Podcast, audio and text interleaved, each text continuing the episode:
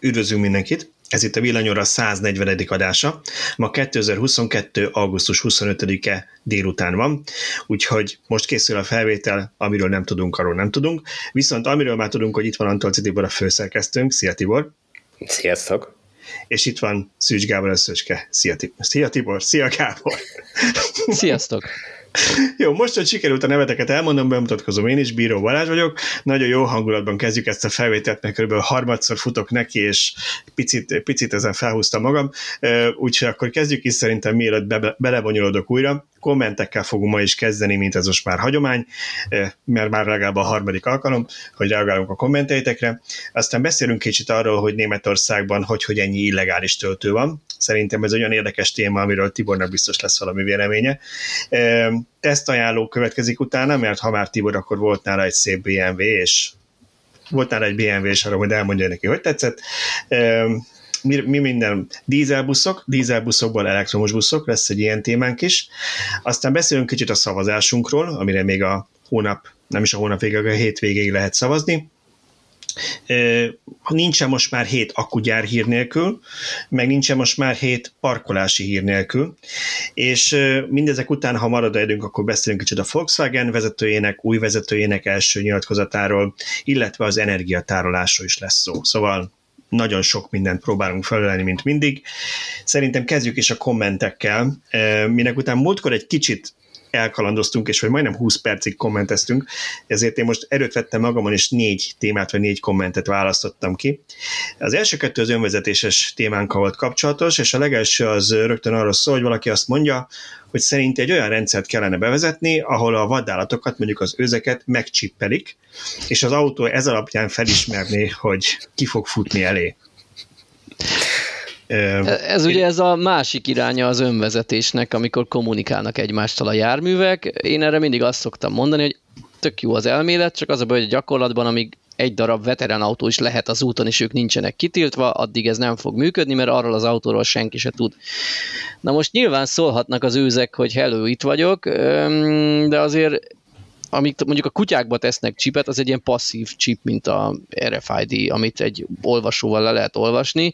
Tehát nem tudom, miből nyerne energiát, és sugározna folyamatosan jeleket az a, az, a, az őz. Az, az hagyján, de hogyha már olyan közel mentél az őszhöz, hogy azt le tudod olvasni, akkor már régen rossz, mert akkor már benézett a szélvédön gyakorlatilag. Nem tudom, valaki már állatorosan volt egy kutyával, hát oda kell tenni effektív ezt az olvasót a kutyának mm. a bőréhez, még meg is kell keresni, kb. hol van ez a chip, úgyhogy ez így nem tudom, menjen 30-40 méterről, amikor 90 nem mész, biztos, hogy nem működne. Olyan akkumulátort kéne rárakni szegény őzikére, hogy biztos nem menne át az úton. Mondjuk, ha lenne egy napelem meg egy akku minden ősz hátán, akkor elve nem rohangálnának annyira.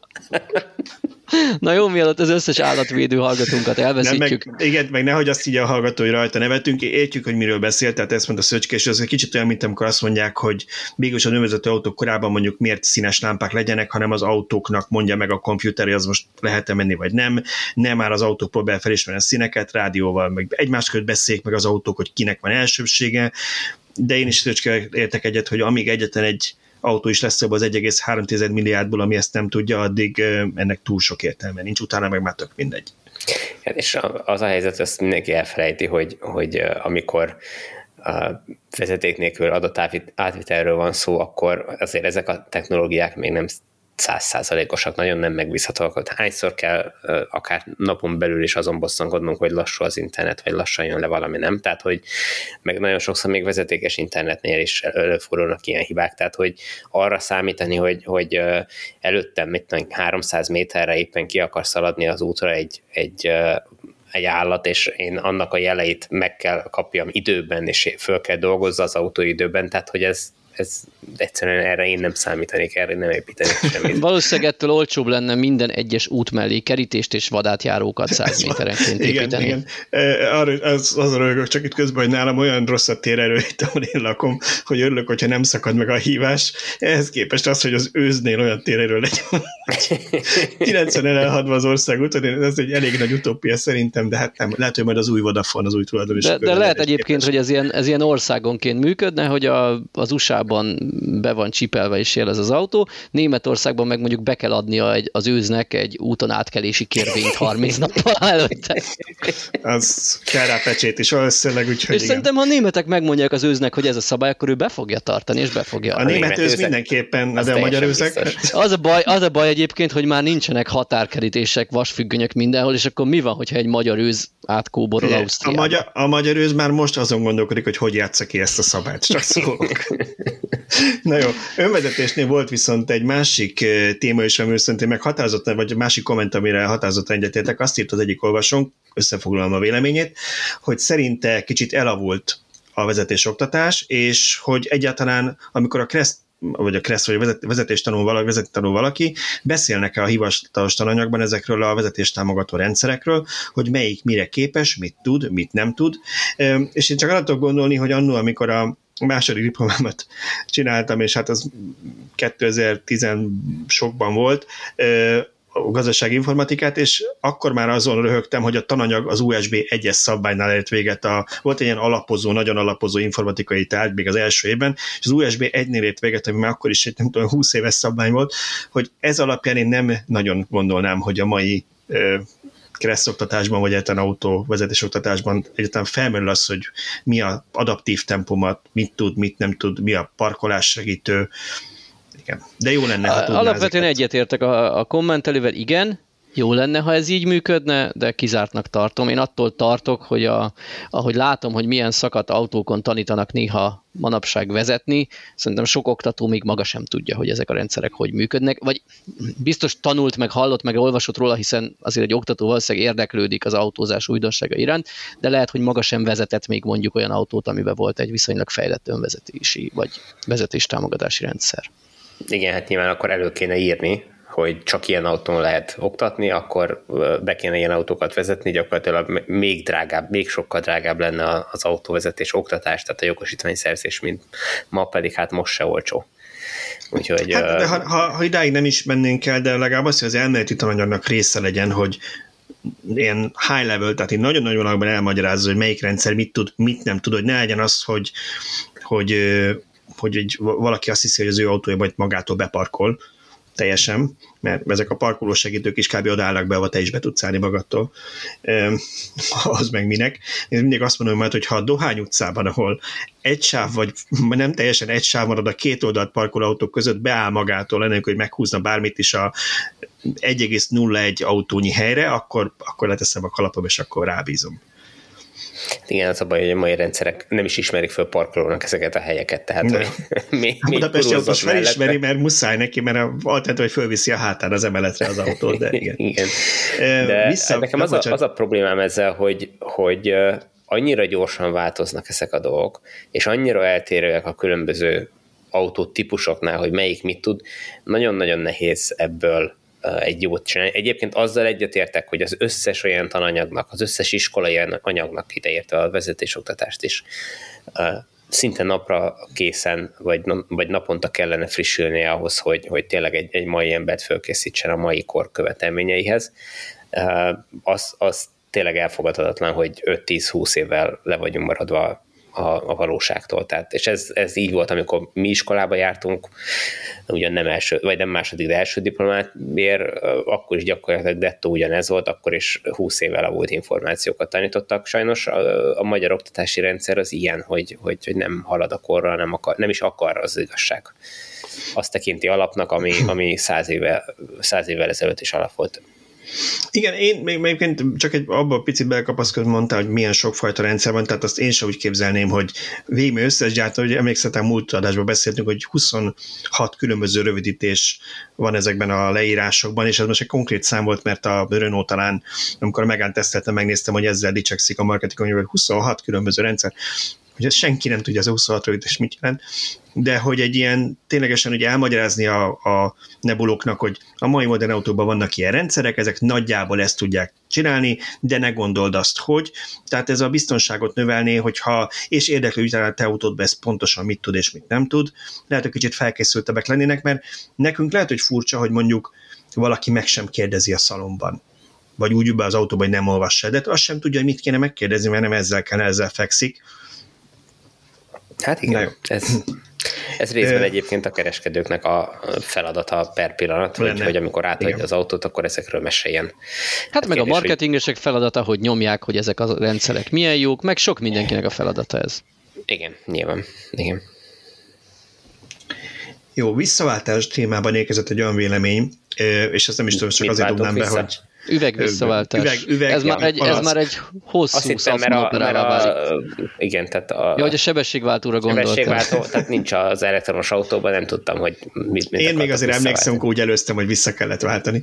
Igen, de én most határozottan a palack és, és, és üveg és nem tudom én sörös doboz visszaváltással kapcsolatban, hogy van, ahol nem pénzt adnak vissza, hanem le lehet vásárolni azt, amit, amit visszavittél. Az lehet, hogy nem motiválja annyira a csalásra az embereket, ugye arra gondolva, hogy be lehet akkor dobni tízezer darab Magyarországon gyártott palackot, mert nem biztos, hogy mindenki abban a német Aldiban akarja megvenni a három hektoliter tejet, hogy akkor hazahozza.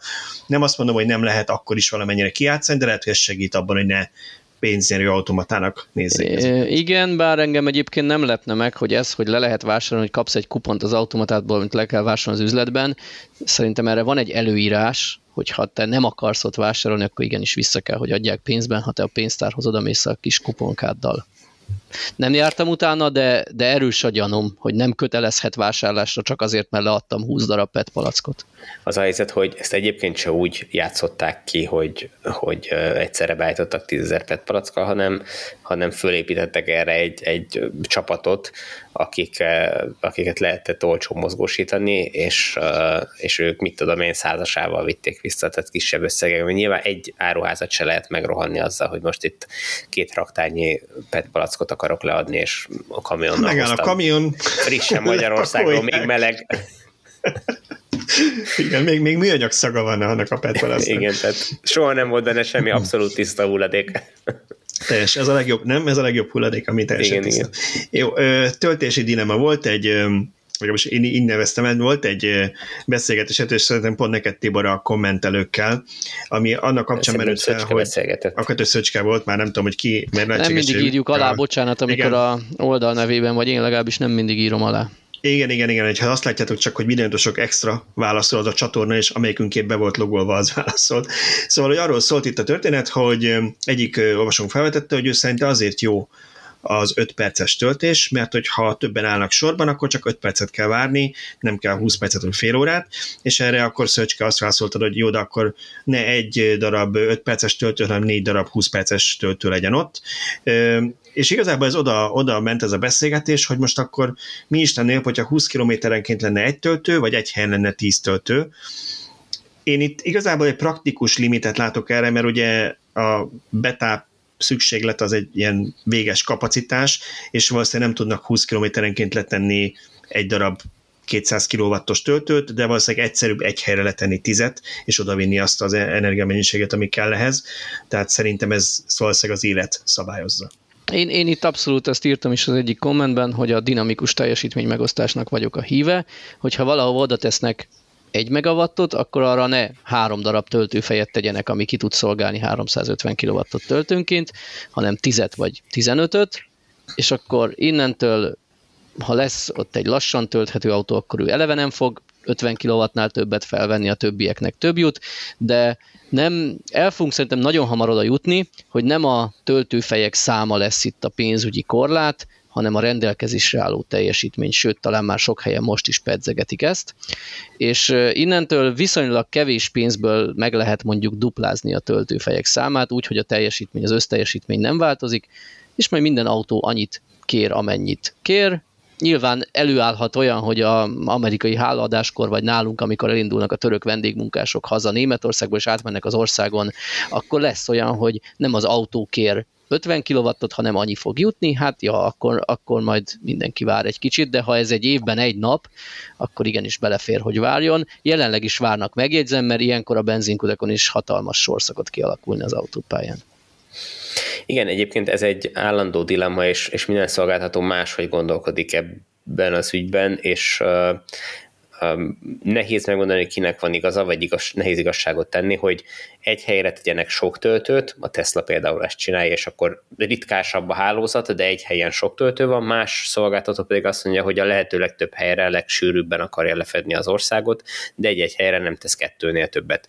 Mondjuk a MOL inkább ilyen, ahol ugyan megtehetné azt, hogy a, az M3-as autópályán kiválaszt középtávon ö, rekettyésnél mondjuk egy benzingutat, és oda letesz három töltőt, ehelyett azt mondta, hogy letesz kerekharasznál, és rekettyésnél meg Polgár segíts. környékén valahol? Nem, nem, polgár, nem, görbeháza. Görbeháza, a görbeházánál is letesz egy töltőt, és akkor gyakorlatilag bárhol, ha, ha szükség van töltésre a bármelyik benzinkútján, akkor mindenütt ki tudja szolgálni az, az autós. Tehát ez, ezek különböző megközelítések. A vége úgyis az lesz, hogy mindegyik töltőből nagyon sűrűn lesz, és sok lesz egy helyszínen, ez egy, ez egy átmeneti időszak, ameddig ezek még épülnek, addig ki, hogy közelíti meg ezt a Nyilván mind a, mind a kettő védhető. Én családdal utazva azt mondom, hogy nekem jobb, ha csak egy töltő van, de minden, minden egyes autópálya pihenőben, mert sokszor nem azért töltök, mert lemerült az autó, hanem mert meg akar állni a család, és innentől tök jó, hogyha van ott töltő. Uh-huh. Nyilván, ha meg valaki felnőtt és gyerekek nélkül utazik, akinek azt lehet mondani, hogy nem most állunk meg, hanem 8 km múlva, vagy 38, akkor, akkor meg az a jó, hogyha ott van egy nagy hub, ahol, ahol biztosan kapsz üres töltőhelyet. Hát igen, igen ez tipikusan a... az a kérdés, ami, ami lehet, hogy öt év múlva, ha nagyon optimisták vagyunk, már nem lesz kérdés, mert uh-huh. több helyen lesz több töltő, ez teljesen biztos, hogy így van, tehát ez nem kell optimista lenni, ez biztos, de, hogy így lesz. De egyébként itt azt is külön kell szerintem választani, hogy egy célállomásról van szó, vagy egy autópályás nagy teljesítményű töltőről, mert egy nagy autópályás megoldásnál ott, ott szerintem praktikus, hogyha vannak nagy teljesítményű töltők egy helyen több, hogyha megállsz tuti jusson. Viszont ha célállomásról van szó, akkor meg az lenne a lényeg, hogy neked ne kelljen kilométereket gyalogolnod, tehát ott meg igenis legyen sűrűn, még ha csak kis teljesítményű AC töltő is, de konkrétan abban a parkolóban, ahol amúgy is megállnál, hogy ne kelljen amiatt két kilométerrel távolabb parkolni, mert ott van töltő ez mind a kétfajta hálózatra igaz lesz, tehát hogy, hogy a jövőben mindenütt ott kell legyen a töltő, mert igény lesz rá, pénzt mm. lehet vele keresni, tehát oda fogják tenni őket. Most per pillanat például a Tesla is azért választja ezt a megoldást, mert nincsenek helyszínei. Tehát ez nagyon, nagyon jól látszik, hogy nagyjából attól függ, hogy ki melyik stratégiát választja, hogy mennyire könnyen tud helyszínhez jutni.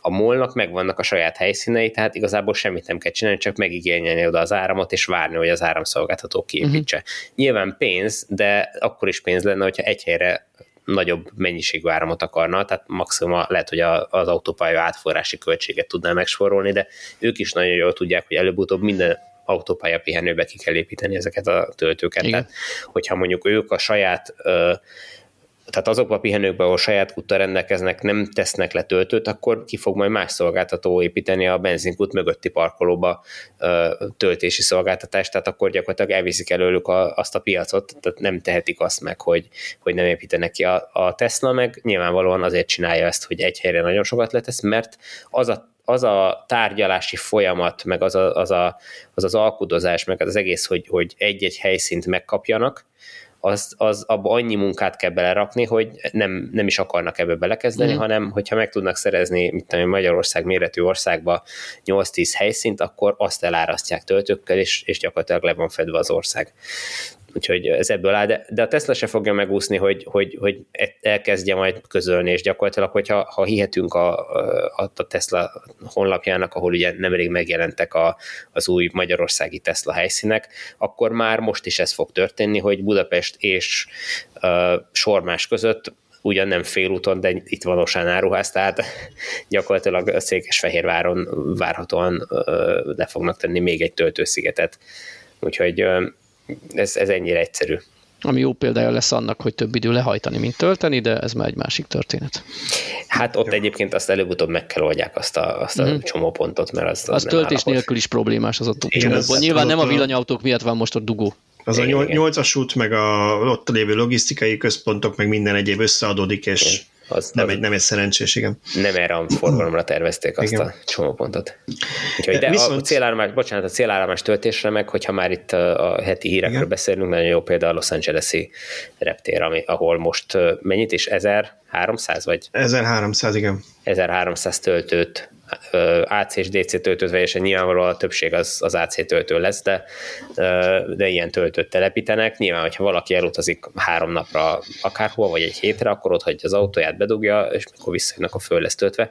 És nyilván ott se az a lényeg, hogy ott az három napon keresztül folyamatosan tölt, nyilván a, a kapacitás az úgy van megosztva, hogy, hogy, hogy mindig lesz olyan autó, még csak lóg a kábel végén, foglalja helyet, nyilván pénzbe kerül, de itt a lényeg az, hogy ne kelljen, amikor az ember leszáll fáradtan, bepakolja a családot és elindul haza, akkor ne az legyen, hogy az első benzinkúton meg kell állni még egy fél órát tölteni, hanem már rögtön lehessen hazamenni.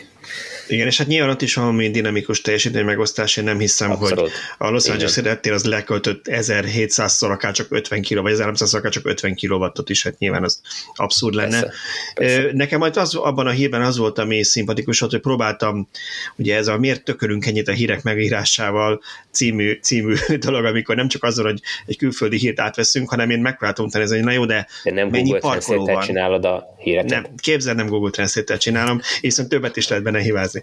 Viszont nem, tehát az, hogy, hogy kíváncsi voltam, hogy na jó, de ez az 1300, ez soknak tűnik, és talán hány parkoló van a Los Angeles-i reptéren? És hát persze pontos számot nem tartom sehol, de volt azt hitták, hogy több mint 7000, van azt hitták, hogy majdnem 8000, szóval mi 7 és 8000 között, na de annak uh-huh. ez az 1300 már egy jól látható része. Abszolút, igen. És tényleg afelé haladnak, hogy már annyi villanyautó van, hogy szinte minden parkoló, mert előbb-utóbb minden parkolóhely mellé lesz majd töltő is, és innentől kezdve már nem az lesz, hogy hát majd olyan helyet kell keresni, ahol van töltő, hanem természetes az, hogy minden parkolóhelynél van töltő. Igen, én megdöbbentem, hogy, hogy, hogy milyen sok elektromos autó van már Kaliforniában, tehát ez, erről még így beszélgettünk is, hogy biztos, hogy igen. jók a számok. Hogy... Igen, igen, Tibor rám írt, amikor átnézte a cikket, biztos nem néztél félre valamit, és mondtam, hogy ugye Tibor, ugye megbeszéltük, hogy ez kb. egy 10 perces hír, én körülbelül három órája a statisztikákat keresem, hogy jó számokat láttam-e, és, és egyrészt megnéztem a, az, az amerikai hivatalos szövetségi adatbázisban, hogy hány személyautó van Kaliforniában, amiből kijött, hogy 14 millió 200 ezer, ugye ez egy 40 milliós állam, és a másik és ahhoz az, képest hogy... ez nem sok, hogyha azt nézzük, hogy 10, 10 milliós Magyarországon, meg 4 millió. Igen, igen. De ugye ez csak a személyautók, tehát nyilván azért lehetséges, hogy nem tudom én, van, aki kamionnal jár közérbe, de lényeg az, hogy, hogy, hát, hogy megnéztem, igen, megnéztem azt is, hogy, hogy akkor jó, de akkor Kaliforniában tényleg mennyi személyautó van, és először még így február környékéről találtam a kormányzónak valami nyilatkozatát, hogy most már több mint egy millió zéro emissziós villanyautó, zéro emissziós autót, ez a ZEV van Kaliforniában, akkor volt 1 millió 54 ezer, és tehát megnéztem valahol máshol, próbáltam valami hivatalos adatbázist találni, és a kaliforniai közlekedési hatóság átvitt egy másik oldalra, ami ezzel foglalkozik, és ott szerepelt ez, hogy a Q2 végén már 1 millió 100 valamennyi ezer volt, tehát valóban több mint 1 millió tiszta elektromos autó. Ez 8 százalék az összes autónak nagyságrendileg már tisztán elektromos, ez brutálisan nagy szám. Na jó, de Kalifornia azért nagyon kilóg a USA átlagból, nem? Felfelé. Az USA átlagból igen, de, igen. de Európához képest meg szerintem egyáltalán nem. Tehát ott még tovább, tehát hogy mondjam, nyilván Kaliforniának is vannak azok a déli részei, ahol, ahol divat környezettudatosnak lenni, meg mit tudom, de azért én éltem ott, nem, nem kimondott, tehát az átlag kaliforniai nem kimondottan környezettudatos, mm. szerintem, vagy legalábbis amit én láttam. Tehát nem, és, és, és az egész állam nem, nem úgy működik, hogy mint, mint mondjuk Norvégia, hogy, mm. hogy mindenki egy, egyből ráugrott a villanyautóra. Igen, nem, biztos, hogy, rajta. nem biztos, hogy csak a környezettudatosság vitt az embereket, van lehetséges most már meg is éri ténylegesen a villanyautót, bár ugye az a benzin jóval olcsó volt mindig, mint nálunk. De az hogy, áram hogy, meg az áram meg nagyon drága. Nagyon Tehát drága, viszont akinek van otthon napelem, és ott elég sok embernek van, és a házban, akik az úgy van vele, hogy neki kényelmes otthon tölteni, meg olcsóbb így megoldani, szóval el tudom képzelni, hogy ez most már racionális döntés lehet. E, igen, engem is meglepett, de, de mindenképpen pozitív. Azt akartam mondani Kalifornia kapcsán, hogy ami miatt még reálisnak tűnt a szám, talán ezt az olvasóink, hallgatóink nem annyira tudják, hogy az összes amerikai villanyautó eladásoknak általában az 50%-a Kaliforniában történik, tehát az 50 államból egy viszi el a felét, oké, okay, a legnépesebb állam, de mondjuk az USA lakosságának hát nem is 10%-a, mert 300 valamennyi millió vannak, tehát mondjuk 330 8%-a, nem tudom én, és, és ehhez képest 50%-et ők viszik a villanyautó eladásokra, tehát mégiscsak az látszik, hogy ők nagyon rákattantak a témára. Uh-huh. Ja. Na jó, Na jó szóval Los Angelesben jó a töltőellátottság, de mi a helyzet Németországban? Teljesen leszerelik őket? Mindet leszerelik? Mindet, mindet leszerelik. Azon rögtem egyébként, hogy néztem, hogy ugye adjak egy kis hátteret ennek a történetnek, ugye arról van szó, hogy írtunk egy olyan cikket, hogy Németországban mennyi illegális töltő van, és ez nem clickbait volt, ténylegesen ezek illegálisak bizonyos szempontból. Ez egy olyan német hír volt, ami pár nappal korábban kezdte bejárni a német sajtót, mert ott az egyik normál általános hírportál ezt fölkapta, és én meg gondolkoztam, megírja, ne írja, felmelt hogy meg kéne írni, aztán visszahallottam emberektől, hogy ezt már osztják meg Facebook csoportokban, és hogy mindenki írja, hogy hú, hát, hogy mi van, mondom, jó, akkor lehet, hogy utána kéne nézni és megírni. És én azon mosolyogtam, hogy a legtöbb magyar hipot, amelyik átvette, az eredeti címet vette át, ami arról szólt, hogy a Teslának több ezer vagy több mint ezer illegális töltője van Németországban, amely remek cím volt a Tesla szó miatt, hogy rákattintson mindenki, ügyesek a német szerzők. Én szándékosan nem, ezért, nem ezt a címet adtam, mert hogy az összes töltőnek a 35%-a felel meg a szabványnak, tehát 65%-a nem, és valóban ebben a Tesla legtöbb, mert a Tesla-nak van a legnagyobb hálózata. Igen, ezt akartam mondani, hogy az egész német töltőhálózatnak 60, 65% a Tesla, ergo hát teljesen igaza van. nem, nem 65%-a, de elég magas százalék. Jó, akkor az illegális töltőkben mekkora a Tesla részesedése? Fele vagy több? Hát figyelj ide, 5656 DC töltőoszlop van, ami 22 kW-nál nagyobb teljesítményű, és 5656-ból ugye 1800 valamennyi a Tesla oszlop.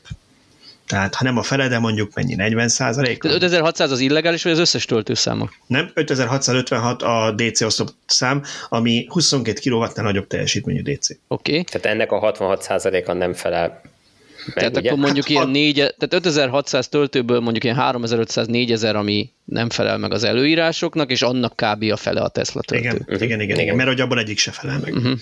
Na de akkor kicsit tekerjünk vissza.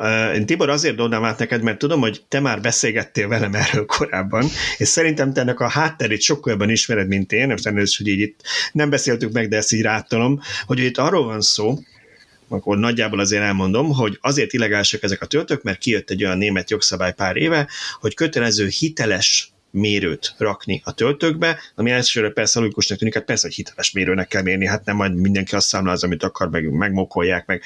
De itt arról van szó, hogy nyilván ezek hiteles DC mérés lenne, ami, ha jól tudom, nem egy triviális feladat. Annyira nem triviális, hogy nincs. Tehát ez korábban nem volt igény, hogy az egyenáramot hitelesítve mérjék bármikor is, bármire, bármilyen felhasználásra, és ezért nem, technikailag nem készültek ilyen mérők egyelőre. Uh, és tulajdonképpen... Itt a bocsánat, a... szabadba vágok, csak állítom, most már annyit még itt a cikkben írtam, hogy az eredeti cikk alapján, hogy van egy pár töltőgyárt, akinek vannak ilyen termékei, ezért is van ön házata már 70%-ban megfelelnek, tehát most már Igen. léteznek ezek. Hogy mennyire jó, azt nem tudom. Hát azt, azt nem tudjuk, hogy mennyire jók. Igazából ez az egész egy, egy hogy mondjam, ez egy jogi kérdés, nem, nem, nem annyira, tehát technikai kérdésnek tűnik, de, de ez csak egy ilyen jogi előírás jellegű dolog, és akik ugye ezt, ezt a, a, a jogszabályt hozták, amit egyébként hozzáteszem Magyarország is átvett és lemásolt, és így Magyarországon dettó ugyanez a helyzet. Tehát a magyarországi DC töltők egy jelentős része nem felel meg a jogszabálynak, mert nem tud megfelelni. Uh, mindenféle kerülő úton máshogy csinálják, majd ezt mindjárt elmondom, de hogy, hogy a, a lényeg az, hogy, hogy hiteles DC mérés a, a legutóbbi időkig nem nagyon volt, és Magyarországon ugye most nem is tudom, már összefolynak, hogy idén vagy tavaly ö, kezdték el beépíteni az Ionity töltőkbe.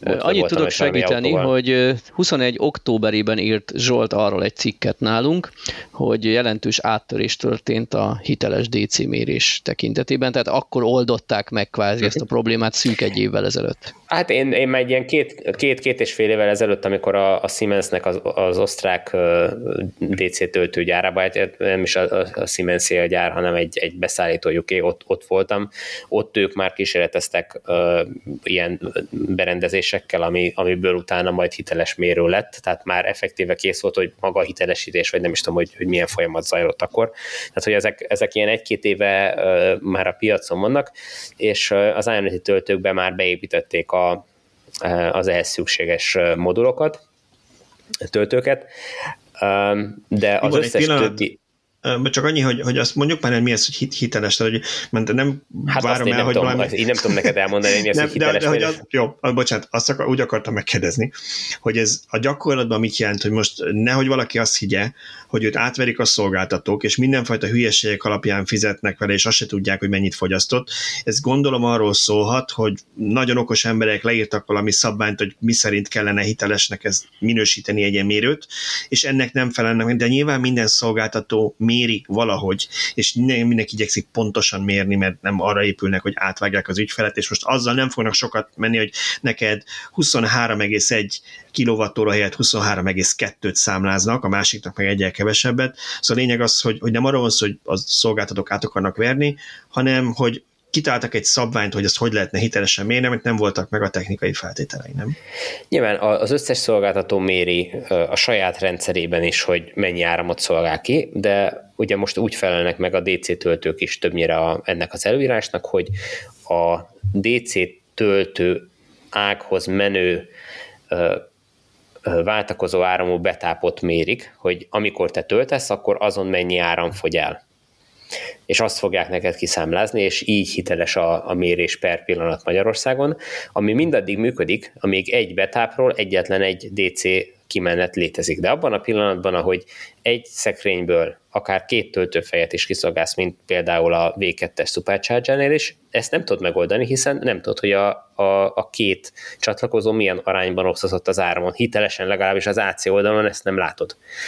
Tehát emiatt hiába rakná be, és egyébként nagy valószínűséggel benne is van a hiteles mérő a, a, a superchargereknek az AC oldalán is, hiszen ők is valamilyen módon el kell számoljanak a, az áramszolgáltatóval, és most ez részletkérdés, hogy ezt most hogy mérik, de lényeg az, hogy, hogy nem tudják, hogy egy, egy-egy kútfejen mennyi áramot szolgálnak ki. Ö, illetve pontosabban tudják, csak az, azt nem fogadják el hiteles mérésnek. Itt a megoldás szerintem az lehetne, hogy a töltőknek a saját mérési rendszerét a mérésügyi ö, hivataloknak valamilyen módon ö, hitelesíteniük kellene, igen. és el kéne igen. fogadni ezt. Annál is inkább, mert hogy ez egy viszonylag triviális dolog, hogy amikor a, az autó kommunikál a, a töltővel, akkor az autó megmondja, hogy neki milyen feszültségen, milyen áramerősségre van szüksége. És a töltő visszaüzen, hogy rendben, ezt adom ezt kérheted. Ugye a feszültséget adja a, a, a, a töltő, tehát a, a, az áramátalakító állítja, hogy milyen feszültségen menjen ki az egyenáram, a, az áramerősséget pedig gyakorlatilag az autó határozza meg, hogy milyen teljesítménnyel terheli le ezt a, ezt a hálózatot. És hogyha itt a, a bármelyik oldalon eltérést mér akár az autó, akár a töltő, a, a megbeszélt értékekben, abban a pillanatban áll a töltési folyamat. És itt ilyen tized voltokról, meg amperekről beszélünk, tehát nem arról, hogy óriási eltérések lehetnek, és most hát nem baj, majd megy úgy is, abban a pillanatban leáll. Tehát, hogy úgy van megcsinálva a kommunikáció, a szabvány, hogy nem lehet eltérés. És most gondoljunk bele, hogyha bármelyik töltő, vagy bármelyik uh, autó eltérne ez, annak a számítását, vagy mérésétől, hogy hogy mérünk egy ampert, meg vagy hogy mérünk egy, egy volt feszültséget, hogyha eltérések lennének a rendszerek között, nem tudnának tölteni az autók. Tehát nem működne a töltés. Itt a veszteség kérdése, amin, amin el lehet gondolkodni. Ugye, hogyha AC oldalt számláznak ki nekünk, mert azt tudják hitelesen mérni, uh-huh akkor a töltőgyártó kevésbé érdekelt a minél jobb hatékonyság elérésében, hiszen mit érdekel engem, hogy 95 vagy 98 százalékos hatásfokú a töltőm, úgyis kifizeti a vevő, legyen az ő baja, de hát ő meg nem, nem tehet róla. Ha viszont a DC-t fizetik ki, akkor már hirtelen el fogja kezdeni érdekelni a töltőgyártót, és azért elég nagy szórás van, tehát amennyire én nyilván nem vagyok benne ilyenek fejlesztésében, de már elég sok emberrel beszélgettem erről, és azért egy ilyen 3 és 10 százalék között szerintem szórnak ezek a hatásfokok. Abszolút igen, de ez mondjuk egy, más, egy másik probléma, de igen, tehát ez az eredménye annak, hogy ha, ha AC oldalon mérünk, akkor a konverzió veszteségét is kiszámlázzák automatikusan a vevőnek. Míg hogyha DC oldalon mérnénk, akkor a, a konverziónak a veszteségének a, a beépítése az árba, az a, az a szolgáltatónak a, a feladata, és hogyha ő, ő tehát mondjuk tételezzük fel, hogy verseny van a szolgáltatók között, és mindenki kénytelen 100 forintért vagy kevesebbért adni az áramot, akkor azt tud rajta többet nyerni, akinek hatékonyabbak a, a, a, töltői, és akár így árversenybe tud, tehát hogy, hogy lentebb tud menni az árakkal, vagy pedig többet tud keresni az adott töltésen, hogyha 100 forintért adja a töltést. Tehát, hogy, hogy, hogy ahogy te is mondod, akkor, akkor a szolgáltató is érdekelt lenne, hogy, hogy, hogy hatékony töltőket telepítsen, illetve hát a, a töltőgyártók is érdekeltek lennének abban, hogy az ő töltők legyen a leghatékonyabb, hiszen akkor azt lehetne eladni. Tehát ez, ez abszolút így működik. Szóval ez a, ez a 3-10 százalék, amit mondtál, Szöcske, szerintem ez is olyan, hogy ezt sem, így sem eszik olyan forrónak ását, mert szerintem itt az is keveredik ebben, hogy tehát ez is hogy, honnan tudja az ember, hogy önnek ennyi volt a vesztesége. Hát mert ennyi ment az autóba, és ennyit fizettem a töltő oszlop szerint. Na de ugye abban benne lehet az is, hogy mondjuk az autóm fűtötte az akkumulátort, vagy hűtötte. Benne lehet, hogy én az utaskabint fűtöttem, hűtöttem, és van olyan típus, amelyik ezt tudja a töltőről csinálni, és közben az akkumulátorba megy bele, aminek bele kell menni. Van olyan, amelyik nem tudja, és az akkuról szívja le, miközben az akut töltöd. Tehát ezek típusonként is eltérhetnek, tehát nem biztos, ez úgy veszteség, hogy ez effektív puff elment, hanem lehetséges, ez a kabin vagy az aksi fűtésére Az már ezen felül van. És nem a, nem a konverziós igen, Ezt amiről Szöcske beszélt, az magának a, a, az ACDC átalakításnak a, a vesztesége, amiben is óriási szórások vannak. Annál is inkább, mert hogy, hogy technológiailag tök más. Én nem értek hozzá pontosan, hogy, hogy melyik technológiát minek hívják, ebben nem akarok belebonyolódni, de... Ez sose de szokott megakadályozni akik... egy véleményt, Alkos. de vannak de olyan az első az interneten, aki úgy mond véleményt, hogy nem ért valamihez. Aki, akik, vagy vannak olyan töltők, amelyekben még ilyen kőkorszaki technika van, meg vannak olyanok, amikben ultramodern technika működik, és ezek a kettőnek a vesztesége nagyon eltérő. Tehát a, a, egyébként a trafóknál is így olvasgattam nem olyan régi trafókról, és, és ott is azért cserélgetnek régi trafókat, semmi bajuk a trafóknak, csak egyszerűen a réginek mondjuk volt 7% vesztessége, az újnak meg 4% vesztessége van, és hogyha rengeteg áram átfolyik rajta, akkor nyilván rengeteg pénzt meg lehet takarítani rajta, megéri azt a trafót lecserélni egy, egy újabbra, aminek a vesztesége kisebb. Hát, hát nem beszélve ilyen apróságokról, hogy onnantól, hogy mondjuk eléggé lenyomjuk a, tő, a veszteséget, innentől kevesebb hűtés kell, tehát olcsóbb lesz, kevesebb mozgóalkatrész, esetleg elég lesz valamire egy passzív hűtőborda, helyett, hogy egy aktív ventilátoros hűtés kell. Hát egyébként igen, tehát a veszteség az ugye mi csak veszteségként beszéljük, de mi lesz azzal a veszteség? A veszteségből hő lesz, amivel kezdeni kell valamit. Ami télen jó, mert, mert oda lehet állni melegedni a töltő mellé, de, de nyáron nem annyira Egyébként praktikus. mennyire jó az, igen.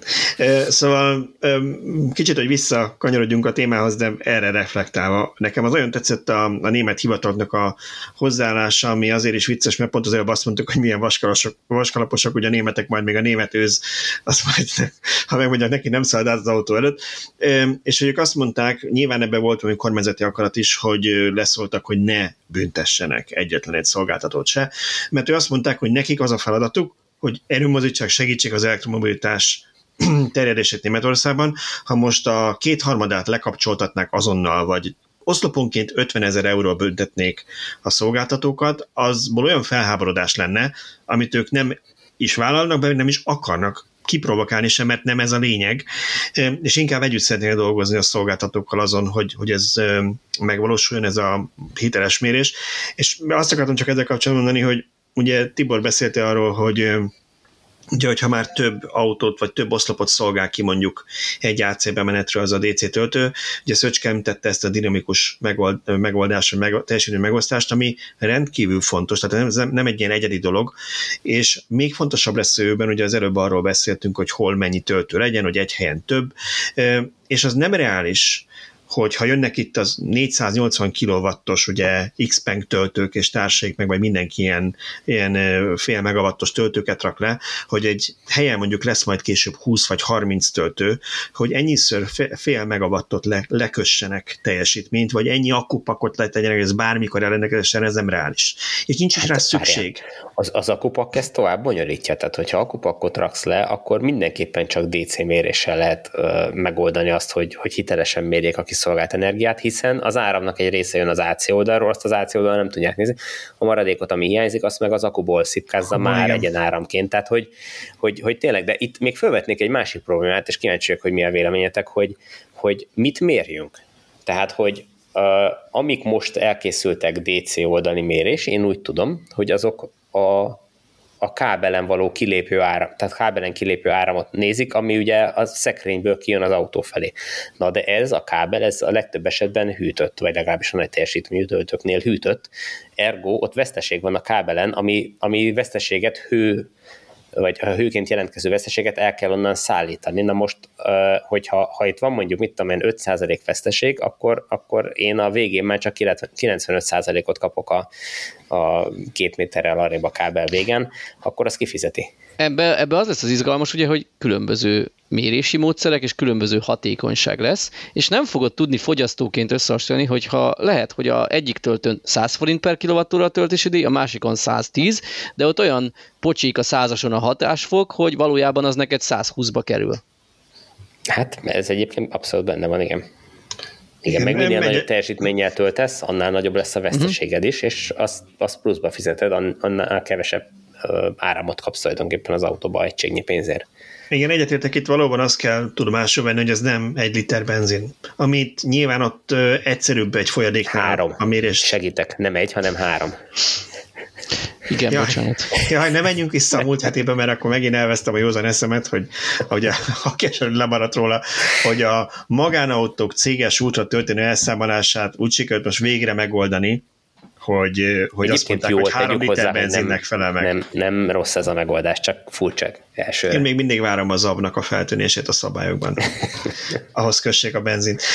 Na jó. Szóval Németország, egy kicsit beszéljünk Magyarországról. Nem várnám, mert, mert marha drága lenne, hogyha ezt bevezetik valami úton módon, hogy zabban mérik. Hány lóerős a kocsit? 300? 400? Ha hány ló, annyi ló kell hozzá, az nem biztos, Há, hogy annyi, annyi lónak az zab szükséglete. Tehát, hogy azért, na, ismerve Igen, a takarmányárakat, nem, nem szóval... Szájos év van, nagyon nem lenne jó. Igen, drága lesz ez. Beszéljünk egy kicsit Magyarországról, mert Tibor említetted, hogy Magyarországon ö, is ugyanez a probléma, hogy sikeresen átvettük egy az egyben a német jogszabályt, ami néha segít Magyarországon, néha meg nem. Most ez az utóbbi áll fel, mert ugyanezzel a problémával küzdünk. Mi a helyzet itt nálunk a töltőkön? Ugyanezzel küzdenek a szolgáltatók? Hát tulajdonképpen igen, csend van, és, és, és szemet hunynak, hogy, hogy mindenki lapít, igazán. és... Mindenki lapít, és, és szerintem ez így van jól alapvetően, tehát hogy, hogy most még ez, ez korai, nyilván jönni fognak majd a következő generációs töltők, amik be, be lesznek építve. Én amondó vagyok, hogy amik, amiket már letettek, most azokat ne büntessük, meg ne zárjuk be azért, mert most éppen még nem megfelelőek, de, de nyilván az mondjuk egy cél kéne legyen, hogy a jövőben olyan töltők készüljenek, ha már van egy ilyen jogszabály, jogszabályunk, akkor feleljenek meg ezeknek a jogszabályoknak. Most már léteznek DC mérési eszközök, tehát hiteles mérőeszközök a DC-re is, úgyhogy mm, innentől kezdve nincs igazán akadály, akár a Tesla-nál is, hogy, hogy beépítsen ilyet a, a, a töltőoszlopba. Igen, azt tetszett nekem egyébként még az eredeti hírben, hogy lehet, hogy a egyik töltőgyártónál dolgozik pár kelet-európai, mert ilyen nagyon ilyen magyaros virtussal oldják meg, ők úgy döntöttek, hogy fene fog ezzel szórakozni. Ők visszabontják azokat az oszlopokat Németországban, mert nem felel meg, és felépítik Kelet-Európában, más országban, ahol nincsen ez a, ez a vagy más országban, akár nyugat nincsen ez a szabályozás, és az új osztopok, amiket Németországban telepítenek helyettük, azok meg már tudják ezt. Ez is egy megoldás, hogy nem a régit próbálják írdatlan pénzért feleslegesen feltuningolni, hanem akkor jó lesz az mondjuk Lengyelország. Igen, ezt, ezt Nyugat-Európában meg tudják csinálni, mert ott hozzájuk képest vannak még elmaradottabb régiók, és oda el lehet passzolni ezeket a töltőket, és, és azt mondják, hogy gyakorlatilag uh, már egy újabb, modernebb uh, új gyártású töltő lesz, amivel valószínűleg kevesebb lesz a műszaki probléma is, tehát hogy, hogy ez egy ilyen frissítés is a hálózatban, gyakorlatilag ők minden a közlekedési eszközökkel és ezt csinálják, így van nekünk használt villamosunk, meg buszunk, meg mindenünk itt Magyarországon. Hát ez egy darabig jó, csak sokszor meg működő és szuper berendezések felesleges kidobására.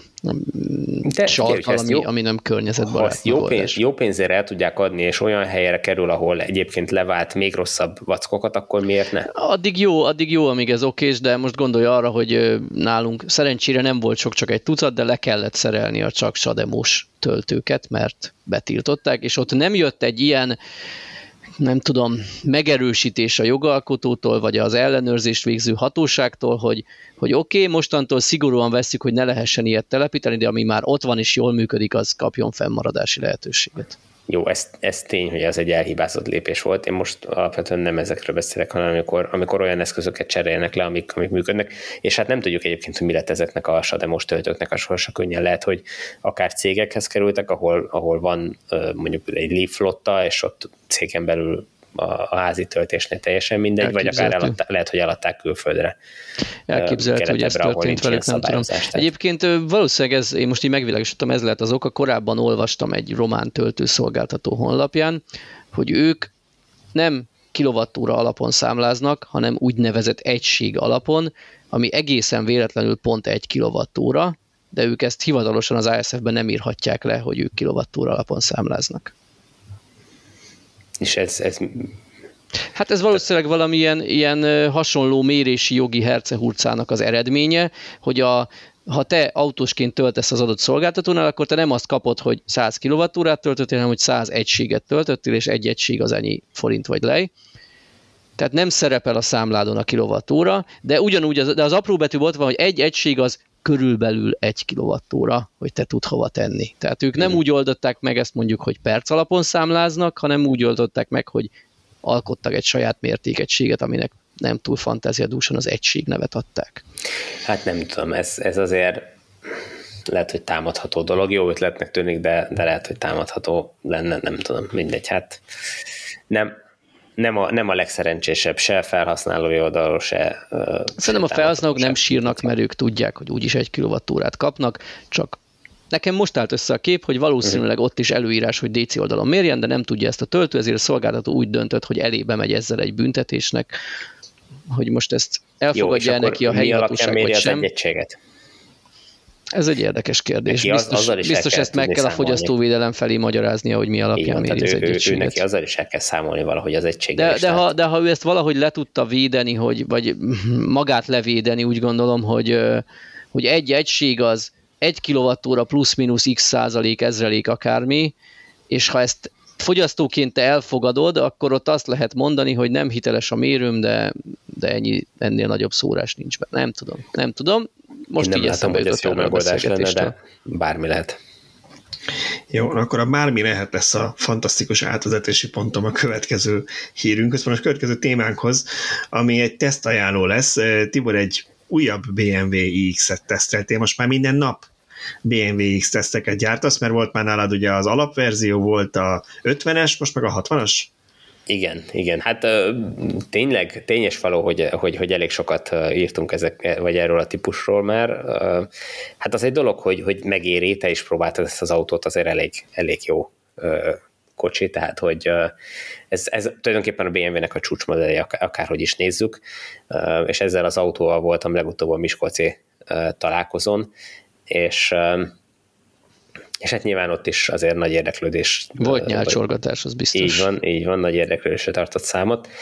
Um, a legérdekesebb egyébként a, a Miskolci útból az volt, hogy én szabályokat betartva 130-135 környékén, ahogy sikerült, állítottam a tempomatot, és úgy mentem Miskolcra, és hát nyilván ez eredményezett néha olyan szituációt, hogy nekem előznöm kellett olyanokat, akik még nálam is lassabban mentek az autópályán, és hát jött utolért a, utolértek a nagy vessék, ilyen X7-es BMW meg társai, egyszer se villogott senki rám, hogy azonnal takarodjak a, a sávból. Ott volt hátul az M60-as logó, ott volt látszott, hogy ha én akarnék, akkor tudnék gyorsabban menni, mint ők, vagy legalább olyan gyorsan, úgyhogy itt nem lesz villogás, itt szépen megvárták, hogy megelőzzem, visszahúzódjak a külső sávba, és utána elmentek mellettem.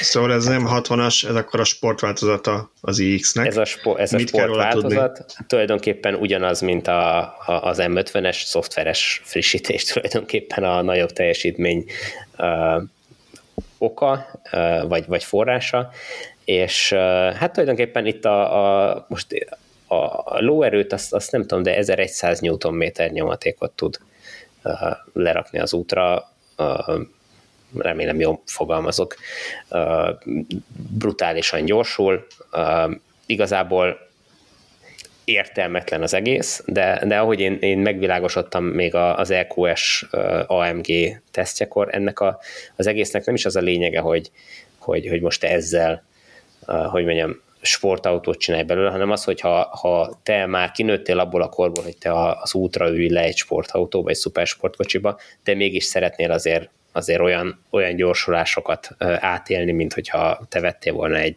tudom én, egy ferrari vagy bármi hasonló szupersportkocsit, akkor megveszed ezt a nagy, dög kényelmes autót, és akkor ha, ha olyan van, akkor tudsz vele egy jól gyorsulni.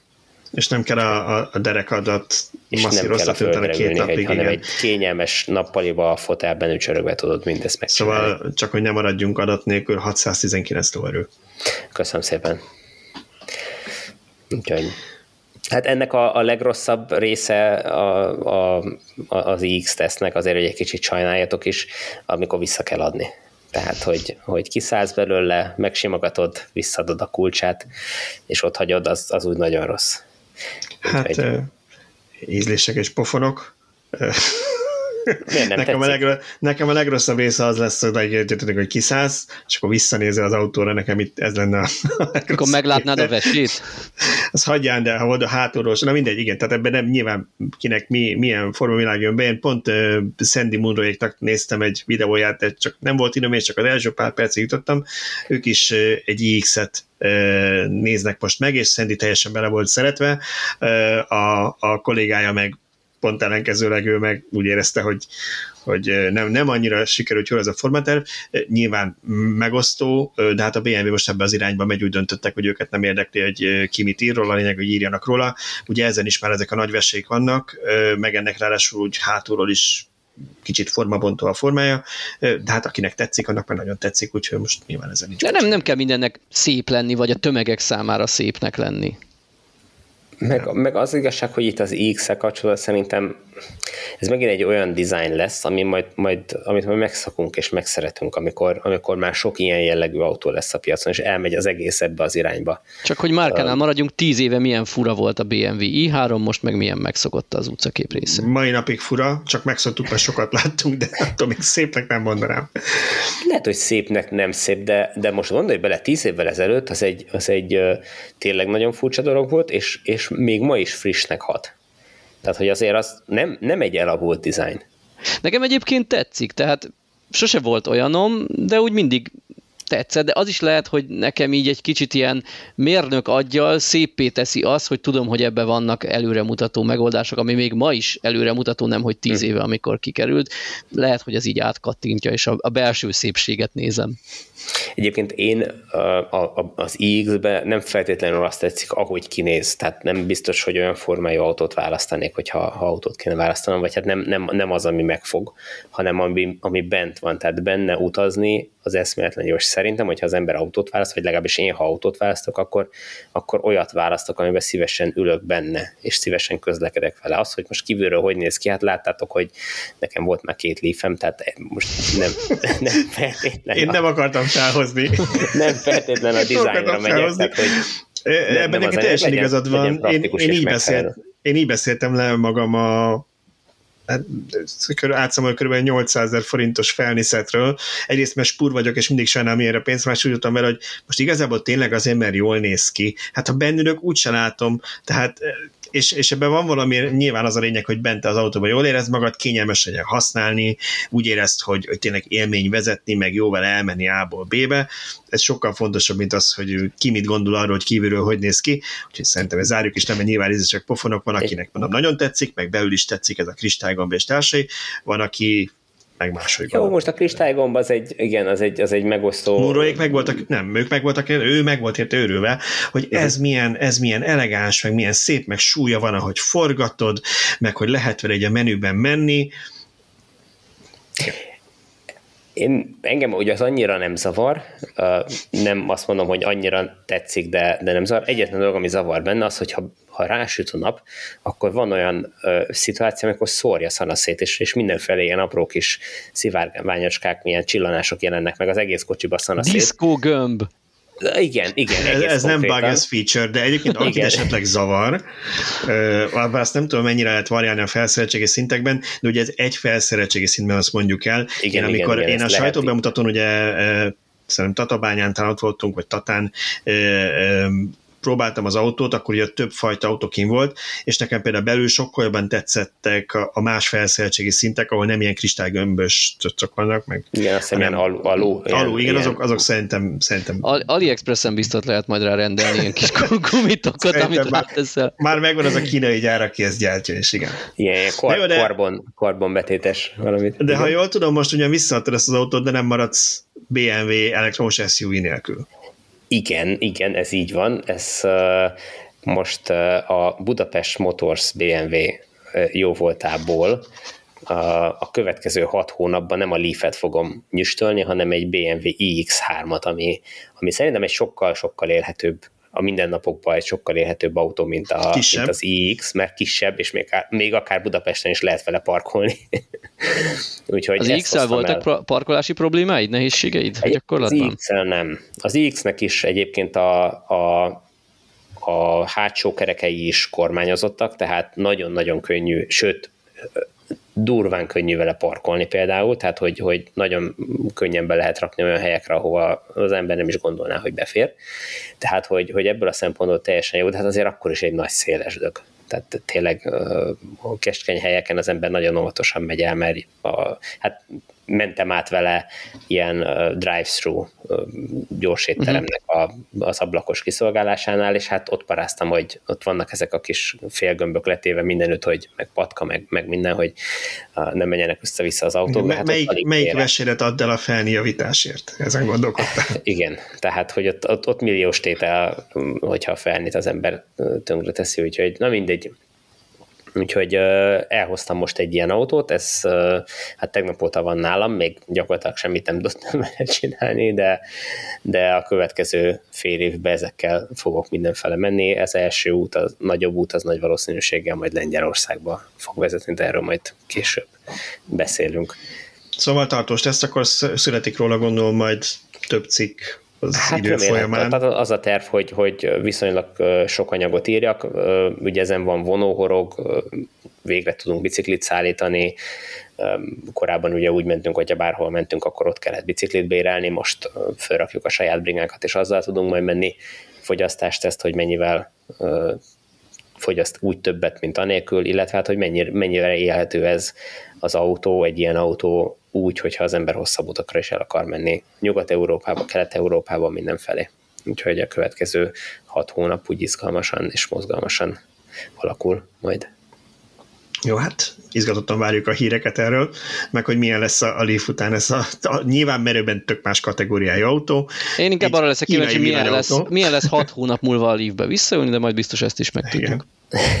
milyen lesz egy kínai villanyautót vezetni ennyi ideig, majd élményt cserélünk a kettőről, én is kínai villanyautóba töltöm a napjaimat. A következő hírünket, az, az egy rövid hír volt, csak nekem annyira tetszett, mert tudjátok, hogy hát szerintem a hallgatóink mindenki tudja, hogy mi rá vagyunk kattalva ezek az elektromos busz meg teherautó témákra, mert annyira fontos része az átállásnak, hogy ezeket is minél előbb. Tehát én értem, hogy a busz nagyon sok embert számít, de amikor ad neki egy kövérgázt a sofőr, és azt látod, hogy ilyen sűrű fekete felhőbe burkolódzott az út, akkor úgy elgondolkozol rajta, hogy ezt most milyen jó, hogy mindenki letüdőzi az útmenet sétál. Szóval Indonézia most, hogy Magyarországhoz képest GDP-ben hol van, nem tudom, ilyeneket szoktam egyébként a cikkírásoknál órákig keresgélni, hogy írjak egy fél mondatot valamit, ami helytálló adat. De Ez az ilyen biztos, egyébként. És, de, és ennél, ennél sokkal rosszabb, amikor tudod az adatot, de biztos úgy van, ellenőrizni Igen, igen, igen, legyen, akkor... legyen forrás, igen. igen. Szóval, szóval azt nem tudom, hogy gazdaságilag hozzánk képest hogy áll, de nyilván nem egy Svájc, és ezért is tetszett nekem a hír, hogy ott 3000 a fővárosban 3000 meglévő dízelbuszt úgy cserélnek elektromosra, hogy átépítik őket elektromosra. Ami visszakanyarodnék egy jó pár adás előtti témánkhoz, amikor ugye egy átépítésekkel foglalkozó céggel beszéltünk, egy magyar céggel, ahol ők csináltak, mondjuk azok inkább ilyen tehergépjárművek voltak, de nyilván ez busszal is ugyanúgy meg lehet csinálni. És hát arról beszéltünk, hogy hát ez mikor éri meg, hogyha egy három-négy éves buszod, vagy teherautód van, ami már kilométerben lefutotta azt, hogy igen, ennyi idő alatt annyit futnak ezek a területek, hogy kell Már egy motort kéne cserélni benne? Motor kéne cserélni, és akkor... a motorja. Igen, és akkor gyakorlatilag akkor ott még megéri, mert hogyha egy 15 vagy 20 éves teherautód van, hát ott nem fog megérni az, az jármű árának háromszorosát rákölteni.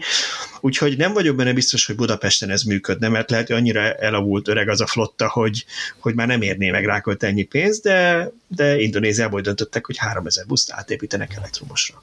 Volt erről bármilyen adat, hogy milyen buszokból indulnak ki? Hogy 20 hát, vagy 30 azt, éves, vagy 3 évesből, nem vagy nem talált el ilyet? Meg itt azért nagy ö, jelentősége van annak is, hogy mi a munkaerő költsége egy adott országban. Tehát lehet, hogy ott ö, mondjuk nagyon olcsó, és mondjuk Kína közelsége miatt az akkumulátorokat is olcsóban be tudják szerezni például. Tehát összességében lehet, hogy ott olcsóbban kijön egy-egy busznak az átépítése. De persze a másik oldalon ott van az is, hogy, hogy mondjuk Kína közelsége miatt lehet, hogy kínai buszokat is olcsóbban tudnak szerezni hogyha, tehát ami a vetélytársa lehetne az átépítésnek. Szerintem ezt, ezt, ha most Budapestre hozzuk összhangba, akkor itt is megvan ez a munkaerőigény, mert a 20 éves buszokat életben tartani, az egy elég komoly autószerelői vagy buszszerelői munka, és valószínűleg ahogy, ahogy jönnek újabb buszok, itt, itt nem bontóba viszik a régi buszokat, hanem a még használható alkatrészeket kikapkodják, hogy a maradékot azzal azok, majd azok a donorok, igen. igen. Hát igen. magyarul bontóba viszik, csak föl is használják rögtön a... Igen, igen, igen. E, egyébként visszatérve Indonéziára, ugye azt írják, hogy 30 darab BYD busz például most márciusban állítanak, állítottak forgalomba, tehát hogy nyilván vesznek is újakat, és az a terve a közlekedési vállalatok, hogy 2025-re a flotta fele elektromos lesz, 30-ra pedig az összes belső és motoros jármű eltűnik az utakról.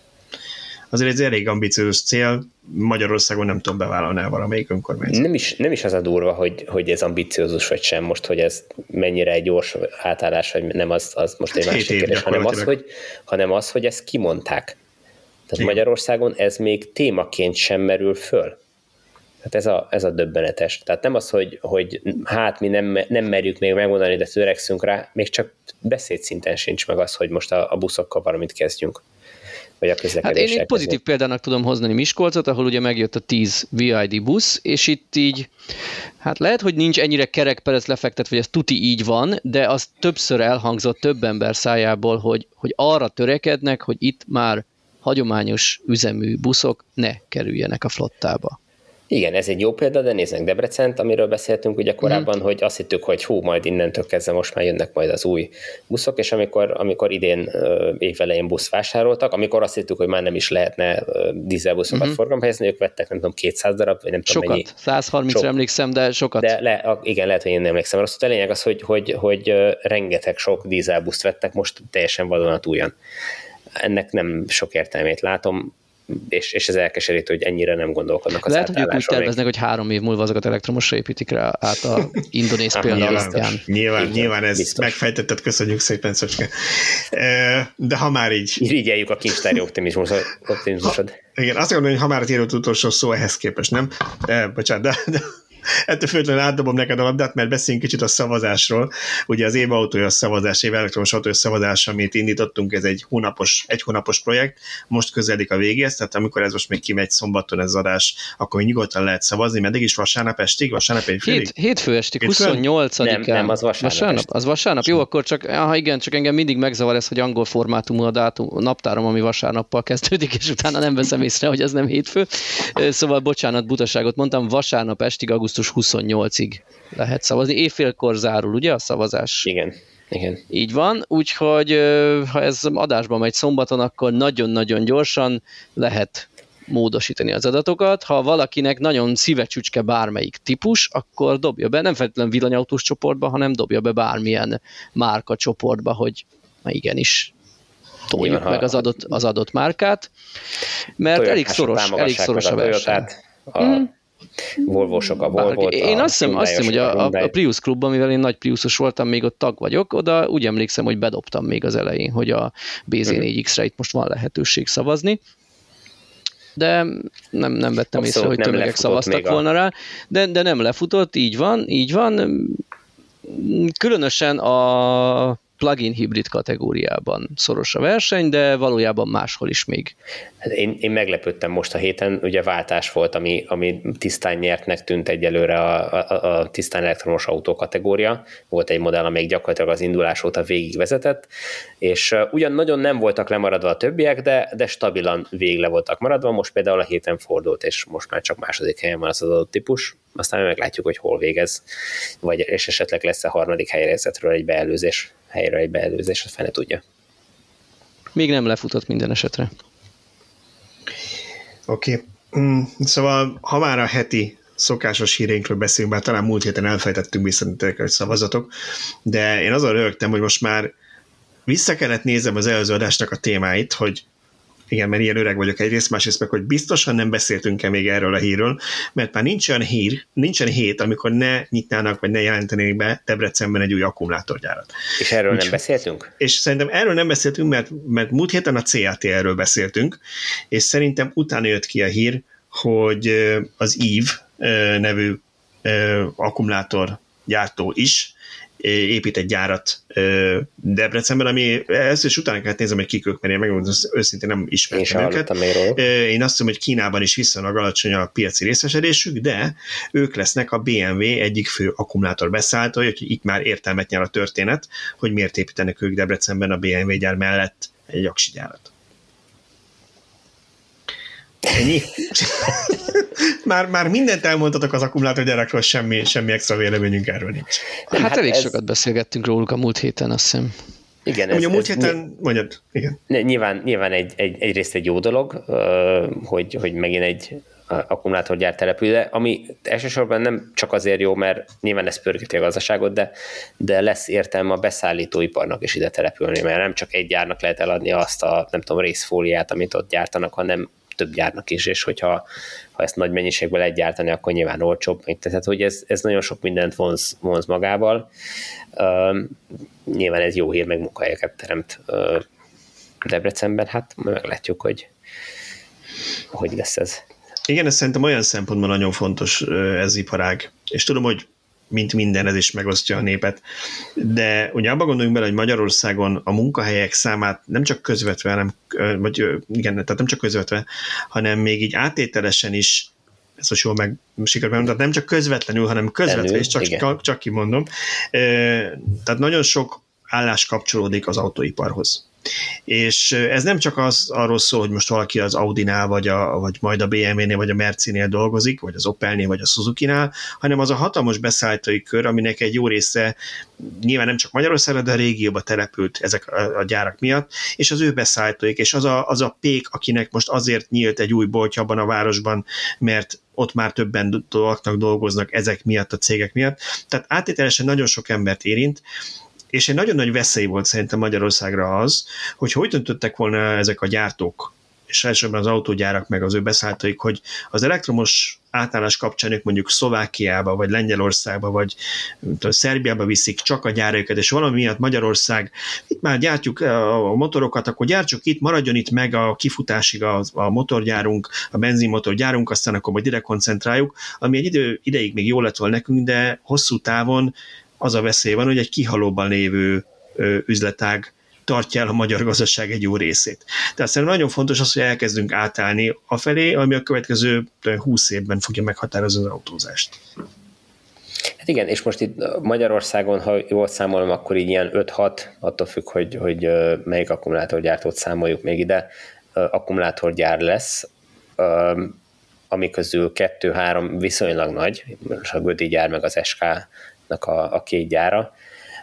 Erről a, a, a két új gyárról nem igazán tudjuk, vagy nem emlékszem, hogy tudjuk-e, hogy, hogy, hogy milyen kapacitások, de lényeg az, hogy ez még mindig kevés lesz, tehát hogy amit, ahova ki akarok most lyukadni, hogy ennél sokkal-sokkal több akkumulátorra lesz szükség, nem csak az autókban, minden másba is. Úgyhogy én nem lepődnék meg, hogyha még, még ezen túl is érkeznének akugyárak uh, ide Magyarországra. Hát nem csak, nem csak Magyarország azért, hanem Lengyelországban is van az LG-nek az LG akkumulátorgyára, tehát szerintem így az egész régió, és hát már nem tudom, ezt nekem kimondta korábban, hogy azért ezek a gyárak nem Magyarországra, mint országra tekintenek, hanem így egy teljes kelet-európai régióra, hmm. és nekik ez így egy terület, hogyha mondjuk Szlovákiában gyártanak elektromos autót, akkor ők azt simán el tudják Magyarországról is látni alapanyaggal, alkatrészsel, ezzel, azzal. Igen, tehát átnéz, körülnézek, hogy ebben a régióban hány ügyfelüknek van gyára, és nyilván ezeket verük elő. Tehát nem az, hogy felhúznak ide egy gyárat, aztán valaki majd csak megveszi, srácok, most az annyira trendi ez a dolog, mert nyilván az ív vezetősége beszélt a BMW vezetőségével, hogy hova szeretnének Európában akkugyárat a modelljekre a kapcsán, ami, amire szerződést kötöttek a szállításra, és a BMW valószínűleg azt mondta, hogy hát Debrecenbe húzunk fel erre egy gyárat, a környéken lenne jó. Hát igen, és nyilván beszélgettek számokról, hogy nem tudom hány százer villanyautóhoz kellene akkumulátor évente átlagosan, mit tudom én, autónként 70 kWh-val számolva, és akkor nyilván föl tudták szorozni a, a, kínaiak is, hogy akkor mekkora akkukapacitás, vagy akkugyártó kapacitás kell ide. Ami, ami viszont még hiányzik, és ami miatt én úgy gondolom, hogy jön még majd ide akkumulátorgyárthoz, az, hogy ugye Európában egyre inkább kezdik fölismerni a politikusok, hogy nem jó az, hogy tehát jó az, hogy e, elkezdenek kiépülni Európában is az, az akkumulátorgyártási kapacitások, de nem jó az, hogy ezek mind kelet, keleti koreai vagy kínai kézben vannak. Ergo azért elkezdték nyomni az európai akugyártás terjedését is, és hát hogyha itt valamiféle szakértelem már így kialakul, meg kialakult az elmúlt években is, akkor, akkor elképzelhető, hogy itt azért erre építve megjelenhet más akugyártó, és most ez csak nyilván spekuláció a részemről. Az, azért te már tudsz egy Northvolt 10-ről, vagy valami. Nem, nem, nem, azért mondom, hogy ez egy spekuláció a részemről, de nem lepődnék meg, hogyha ha, ha, ha valami ilyen megjelenne még az országban. Hát ami viszont mindenképpen várható szerintem ezek kapcsán az az alapanyag előállítás, hogy az EU erre is elkezdett ráfeküdni, mert nagyon helyesen felismerték, hogy nem jó, hogyha most nem tudom én az arab meg, meg orosz földgáz és kőre után a kínai akkumulátorgyártásra, vagy alapanyaggyártásra, vagy finomításra fogunk, vagy attól fogunk függővé válni. Tehát azt mondják, hogy szeretnének Európában is alapanyagfeldolgozást. Ugye az, hogy hol bányásszák ezeket, az egy természeti adottság. Bár lítium nagyon sok helyen van, és azt tudjuk, hogy a Rajna környékén is Németországban egy hatalmas nagy kitermelő központ lesz, és valószínűleg még több helyen. Mondjuk az, hogy nikkel, meg, meg én nem tudom, kobalt, meg ilyenek mennyi van Európában, azt én meg nem mondom fejből, viszont, viszont ugye ezeket fel is kell dolgozni, ezeket finomítani kell, ez nem úgy van, hogy kibányásszák a lítiumot, és így bedobják a, az akugyárba, és akkor abból lesz egy akkumulátor, kettő között van egy finomítás, ami jelenleg Kínában történik nagyon sokszor, ami se logisztikailag, se költségben, se CO2 lábnyomban sehogy nem jó, meg hát függőség is. Tehát mindenképpen arra is számítani lehet, hogy akár hozzánk is települnek majd ilyen feldolgozó üzemek. Igen, és ilyenről nagyon kevés szó esik, de ugye az akkumulátorgyártásban rengeteg a selejt. Tehát amikor legyártanak egy akkumulátorcellát, akkor azt utána tesztelik, és most én nem tudom, hogy hány százaléka ennek az, ami selejtbe megy, de relatíve sok. De nyilvánvalóan egyik gyártó sem engedheti azt magának, hogy utána azt elássák, mert, mert nagyon hamar uh, elfogyna a terület a, a gyár környékén, ahova ezt ásni lehet, hanem ez a, a selejtet azt, azt újra földolgozzák, és itt jönnek Főleg, képbe nagyon azok értékes. A, nagyon értékes, igen. Tehát így itt jönnek képbe azok a cégek, akik akkumulátor feldolgozással foglalkoznak, akik tulajdonképpen a, amíg nincs feldolgozandó rossz vagy megöregedett, kiöregedett akkumulátor, addig az ilyen selejtnek a, a, a feldolgozásával tudnak kiépülni és, és, és felépülni. Magyarországon is van ilyen cég, és egyre inkább lesz ilyen cég, minél több ilyen akkumulátorgyártó települ, és ugye megteremtődik ennek a gazdasági, tehát a, a, a kellő méretgazdaságosság tulajdonképpen a, a, ehhez, a, ehhez az iparhoz is. Így, amikor elkezdenek tönkre menni az akkumulátoraink, akkor Magyarországon már egy létező ilyen dolog lehet, és, és ugye az nagyon fontos, hogy, hogy a, az így feldolgozott akkumulátorból ez a fekete por, ami,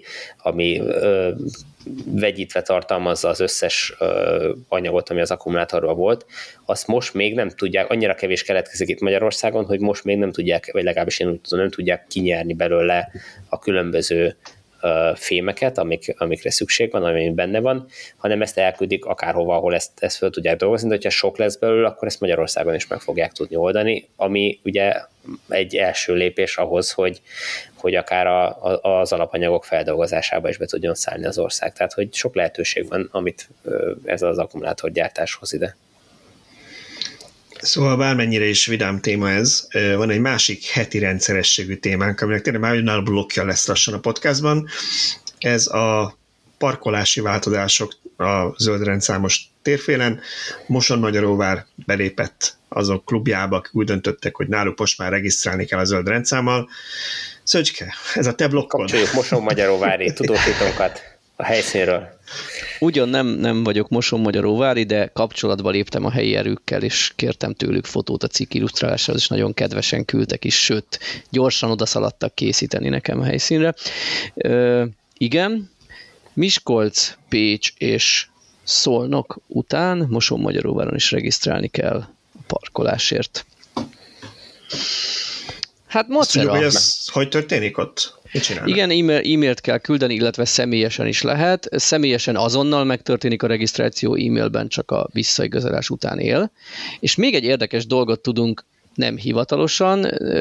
Én rákérdeztem hogy mi a módja, és megkaptam ezt, amit az imént elmondtam, viszont egy olvasónk továbbította nekem, hogy ő egy olyan választ kapott, mikor regisztrálta a saját autóját, hogy 2023. december 31-ig él az ingyenes kedvezménye ettől a regisztrációtól, és visszakérdezett, hogy miért, mi lesz utána. Hát a jelenlegi tervek szerint 24-től mindenkinek fizetni kell, tehát egy érdekes kis plusz infót is megtudtunk. Nyilván arról, a, a, ezt még addig hatszor átgondolja a közgyűlés, de a jelenlegi tervek szerint úgy gondolják, hogy 23 végéig tart ez, hogy a villanyautók még ingyen parkolhatnak. Moson Magyaróváron. Macera egyébként ez. Én, én például most jövök rá erre, hogy, hogy most itt van nálam egy tesztautó, ami nyilván nem regisztráltam Miskolcon, és így hirtelen eszembe jutott, hogy jaj, nehogy megszokásból leparkoljak vele Miskolcon, bárhol is jöjjön a büntetés ha tudom, hogy fél napot ott akarok állni a belvásba, akkor menjek a saját autómmal inkább, vagy vegyek parkolójegyet, nyilván az a B-terv.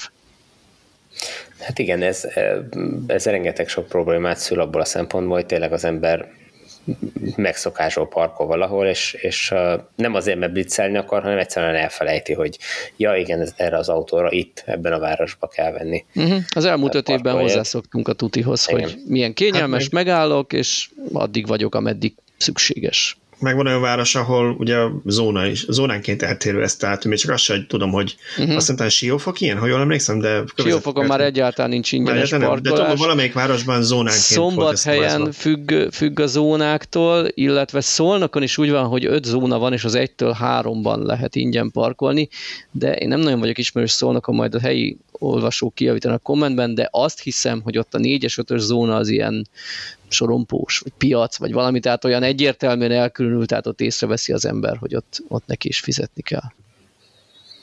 De hogy mondjak egy jó uh, hírt is, uh, pletka szinten, uh, vagy hát egy ilyen füles kaptam arról, hogy van olyan uh, önkormányzat, ezek közül valamelyik, amelyik bevezette most a, a korlátozást a plugin hibridekre, valamelyik gondolkodik azon, hogy, hogy visszaállítsák most, és újra megkapják a, a plugin hibridek a, a lehetőséget, hát majd meglátjuk. Ennek egyrészt tudom, örülünk, igazság, másrészt egy kicsit komikus, hogy előbb cselekszünk, aztán gondolkodunk el rajta, hogy jó volt ez. Lehet, hogy észrevették utólag, hogy nagyobb melót jelent ez a rengeteg regisztráció, mint amit ebben pénzben nyerünk, vagy nagyon rossz az üzenete, nem tudom. Nem tudom, hogy mi áll a háttérben, és azt se tudom tényleg így őszintén, hogy, hogy melyik településre van szó, ezt nem árulták el nekem, ez remélhetőleg a következő héten kiderül, vagy egy héten belül kiderül. Jó, hát, hogy mondjam, továbbra is az a gondom ezzel az egésszel, hogy össze-vissza, tehát hogy most már, tehát eddig sem volt egyszerű, hogy tudnia kellett volna az a, a autósnak, hogy melyik városban ingyenesen. Na most ezek közül van, aki már ezt vissza csinálja, van, aki teljesen, van, aki csak félig, van, akinél regisztrálni kell, van, akinél, tehát ez ez akkor a katyvasz, de nyilván lesz a vége, az ember fogja meg kifizeti a parkolási díjat, abból nem lehet baj, mert nem akkora összeg, ha csak nem tényleg egy napra kell ott a kocsit, egy órára vagy két órára, ha beugrasz egy városba, pláne turistaként, mert ha még ott laksz, akkor nyilván megéri utána járni és, és hmm. beregisztrálni, de ha csak egy átutazóba vagy, akkor nem fogsz ezzel foglalkozni, ami egyrészt persze lehet, hogy ez volt a cél, hogy, hogy ne veszítsen ezen pénzt önkormányzat, másrészt meg én azt gondoltam volna, hogy és hát nyilván én vagyok a naív, hogy ezt ügyesen még akár marketingre is kihasználhatták volna ezek az önkormányzatok. Ugyanúgy arról beszéltünk még jó pár adás előtt, hogy én azon siránkoztam, hogy ugye miért nincs több helyen így étterem, meg étteremnél, meg ilyen helyeken töltő, mert hogy egy viszonylag tehetősebb kört csábítanának oda azzal, aki elektromos autója van, most nincs ezen mit szégyenni, nyilván aki ezt meg tudja engedni magának, még az elektromos több pénze van, igen és hogy ez egy étteremnek például tök jó lenne, hogy akkor nem a heti menüt kéri valaki, nem olyan körjön oda, beülnek egy családdal, és biztos, hogy fognak fogyasztani, és én egy, ha nekem étteremben lenne, én ezt kihasználnám, és így reklámoznám magam, akár Facebookon, és akkor aki átutazóban a vásban, hogy nálam állna meg, mert én is lehet tölteni, még kajálunk. És én hát, azt gondoltam volna, hogy pár város ezt kihasználhatta volna ugye marketingre saját magának, ehhez képest az ellenkezőre indulunk el. Nem, hogy nem marketingre használják ki, hanem, hanem úgy döntenek, hogy ez nem is ért semmit. Igen, a múlt héten is beszélgettünk erről, hogy, hogy inkább egy ilyen politikai üzenete van ennek, hogy a izé, puccos plugin hibrides megvette 50 millióért az autót, és akkor utána nem akar fizetni a parkolásért, és akkor, hogy bezzeg a szegények, akik olcsó autóval járnak, fizetnek. Tehát egy, egy ilyen, ilyen stílusú kommunikációra használják ezt fel jelenleg, ami nem, nem szerencsés. Hát hangulatkeltés, igen. Uh-huh. Bocsánat, még Mosonmagyaróvára egy érdekes aprósággal visszautalnék. Emellett bevezettek egy olyan szabályt, hogy van a városban néhány helyi üzemeltetésű, tehát nem, valamilyen cég üzemelteti, de hogy a város fizeti a villanyszámlát ilyen, ilyen típusú jelenleg ingyenes AC töltő, és ezeknél bevezettek egy ilyen kis extra szabályt, hogy ott maximum két óráig lehet ingyenesen parkolni, és köteles a járművezető a töltés megkezdésének időpontját a szélvédőre kiírni. Nyilván nem kell rúzsal nagybetűkkel, hanem egy cetlit, vagy ami sok országban parkolásnál is megszokott és elfogadott, egy ilyen általános iskolás órát ki kell rakni, amint beállítod, hogy hány órakor érkeztél, és akkor onnantól maximum két óráig nem büntetnek meg, ha ott vagy. Ez, ez nekem annyira vicces, én... Figyeltél ezzel... általános iskolában. Igen, én ezzel Németországban találkoztam, amikor életemben először, most, februárban, amikor a Giga Berlin megnyitójára mentünk ki, és ugye oda úgy lehetett bemenni, hogy kellett csinálni egy friss koronavírus tesztet, egy közeli településen hirdették, hogy ott mondták, hogy ingyen bárkinek, tök mindegy, hogy nem vagy német állampolgár, megcsinálják, menjetek oda. Oda mentünk, és ott ugyanígy lehetett parkolni. Az ott a szerencse, hogy konkrétan a, a rendelővel szemben volt a parkoló, és az utcán kellett várakozni, tehát úgy tudtam, hogy jön valami parkoló, akkor szólok, hogy bocs, entschuldigung Sie bitte, nem tudtam, ezért nem volt nálam semmi, mert hát hogyha te csak úgy odamész, és csak azt láttam, hogy autóknak kim van egy ilyen hülyeség elől, most hol kell ilyet venni? Hol szerzek most én be ilyet? Azt mondta, tolpa, nem, tolpapír sincs, mert mire kell nekem tolpapír az autóba, bármit jegyzetelek a tele, ha valami, nem akar kávé, de bírom a telefonomba. Úgyhogy ezzel csak az a, a butaság, hogy akkor erre megint egy ilyen ellátási láncot kell kialakítani, hogy legyen nálad egy ilyen. Hát, Arra az egy kis hely, magyar ha, Ha, ha, helyben járkálsz, akkor, akkor, Jó, akkor úgyis felkészülsz rá, ha ismerős vagy. Szerintem nem annyira ördögtől való ez, mert pont, pont azt szűri ki, hogy valaki üzletszerűen visszaéljen ezzel, és akkor állandóan ott töltsön nulláról száz százalékra, ezzel kitaszítva vagy kiszorítva onnan azokat, akik tényleg csak alkalomszerűen jönnének, és esetleg az étteremben elköltenék a kis pénzüket, de nem tudnak közben tölteni, mert, mert a helyi erők non-stop blokkolják a töltőt. Szerintem nem egy, nem egy rossz módszer ez. Nyilván annyiban macera, hogy fel kell rá készülni, bár ugye a mobility regisztrációhoz mindenki kap egy ilyen kis kártyát, vagy legalábbis régebben kapott, nem tudom, én ugye elég régen regisztráltam, amin, amin az egyik oldal egy ilyen óra, ahol beállíthatod, hogy mikor érkeztél. Nekem az a nem tiszta, hogy, hogy, hogy meddig. Hogy meddig igen, töltött. tehát ott azt írnám ki, hogy eddig töltök, tájékoztatni igen. a többieket, itt viszont igen. azt kell beállítani, hogy mikor érkeztem. Mm, jó. Ami De valószínűleg erre is használható. Igen. Jó, szóval annyira jól mondtad ez a hangulatkeltés. Szóba akartam belekapaszkodni, hogy áttérjünk a Volkswagen-es híre, mert mert ugye a Volkswagen vezérváltása kapcsán mi is keltettük a hangulatot, és nem véletlenül, mert kicsit sötét ló volt az új Audi, vagy Porsche-tól érkező vezér házon belül, hogy ő hogyan gondolkodik az elektromobilitásról, mert a Porsche-tól azt lehetett tudni, hogy igen keményen lobbizott az EU-nál is a üzemanyagok terén, és hát nem voltunk benne biztosak, hogy mennyire akarják ők majd megállítani ezt a hajót. Úgy néz ki, hogy nem. Úgyhogy ez egy kellemes meglepetés volt, vagy lehetséges, hogy ez a hajó olyan tehetetlenséggel megy előre, hogy inkább nem áll elé uh, Oliver Blume, és úgy döntött, hogy, hogy, uh, hogy ezt, ennek hangot is ad. a német automobil Vokének azt nyilatkozta, hogy uh, akik így megmondom őszintén a német eredetében kicsit éreztem, hogy provokálgatták, vagy így benne volt a véleményük az autóipari szaklapnak erre az egész elektromos hókusz fókuszról, erre a hülyeségről. Benne volt a véleményük a, a kérdésekben, ahol azt mondták, hogy de hát, és mi lesz akkor, ha kiderül, hogy ezek nem is ennyire kelendők, meg egyébként is tovább lesz az igény a, a a benzines autókra, és aztán amikor ebben nem ment, sétált bele ebbe a csapdába, akkor még egyszer újra határozottabban elmondták, hogy szerintük ez, ez van, és ő mind a kétszer azt mondta, hogy ő úgy érzi, hogy amit Dísz mondott, vagy amit Dísz kitalált, mint irány, vagy hát nyilván a board megszavazta, az egy nagyon-nagyon ambiciózus terv, tehát hogy 2030-ra a Volkswagen eladásának 80%-a teljesen elektromos legyen, de ez az egyetlen helyes út. Úgyhogy mindenki megnyugodhat, aki aggódott, hogy esetleg behúzzák a kéziféket, nem úgy tűnik. Hát szerintem földbe is állt volna a Volkswagen részvény, hogyha ha most kijelentik, hogy mindent visszacsinálnak, amit eddig elértek. Nagyon sok pénz és energia ment ebbe bele, igen. Tehát azok az autók, amik fejlesztés alatt vannak, nem igen, lehet kidobni. Összességében a Volkswagen tök jó irányba halad, és tök jó dolgokat csinál. Hát nézzük meg az eredményeiket, hogy, hogy Európában összességében csoportszinten több autót adnak el, mint a Tesla. Tehát, hogy ez azért más autógyártó, klasszikus autógyártó ennek a közelébe sincs és, és nagyon jól látszik a, a, a növekedésből, hogy hát itt beszéltünk már, már Kaliforniáról is, de, de Európában is ugyanez a helyzet, hogy 15-20% környékén van a fontosabb piacokon már az elektromos meghajtásnak a részesedése. Ha nem lenne Volkswagen, ezt nem tudnák kiszám, kiszolgálni ezt az igényt tehát az összes többi autógyártó annyira elhanyagolható mennyiséget gyárt elektromos autóból. Jó, a PSH csoport tudjuk, hogy, hogy azért gyárt valamennyi elektromos autót, de meg a, a, a többiek is, de, de mégiscsak a legnagyobb a Volkswagen Igen. csoport. A, annyiban hagy kötözködjek csak, meg Kaliforniát mondtad, hogy azért Kaliforniában nem lehet Dunát rekeszteni ott nincs Duna.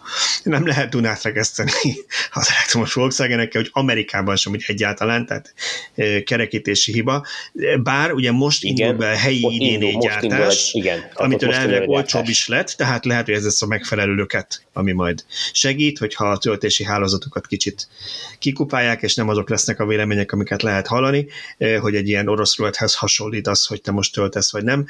De akárhogy is globális szinten mégiscsak a Volkswagen a világ második legnagyobb legnagyobb autógyártója darabszámra, tehát rendkívül fontos, hogy ők merre is olyan lépnek. Hát és, és elektromos autó terén, igen, tehát hogy, hogy a, a klasszikus gyártók közül egyedüliként igen, hát amikor a top, a top 5-ről beszéltünk, ugye legutóbb a globális eladásokban, Tesla kínai, kínai, kínai, és akkor a, a, ugye a Volkswagen meg a, a Kia Hyundai fértek föl, a Igen. nagy hagyományos gyártók nem voltak a... Hát itt ugye az a kérdés, hogy a kínaiakat mennyire soroljuk a nagy hagyományos gyártókhoz, hát mert... ők, ők, ők, azért nem, ők, ők teljesen új belépők igen, viszonylag új belépők, de ugye kínai főpiacuk, tehát még most kezdenek el globálisan szállítgatni. Igen, meglátjuk, hogy Kínán kívül mennyire lesznek sikeresek, az mm-hmm. nem egy lefutott meccs, nem egy automatizmus valóban. Még ha, ugye múlt héten beszéltük erről, hogy azért a formatervben igencsak olyan autókat hoznak ki kívülből, ami európai szemben szerintem nagyon jól néz, a legtöbb, nyilván nem mindegyik, meg ez is változó, kinek mi tetszik, de nem, nem csúnyák, jó, jól néznek ki, meg jó, jónak tűnnek.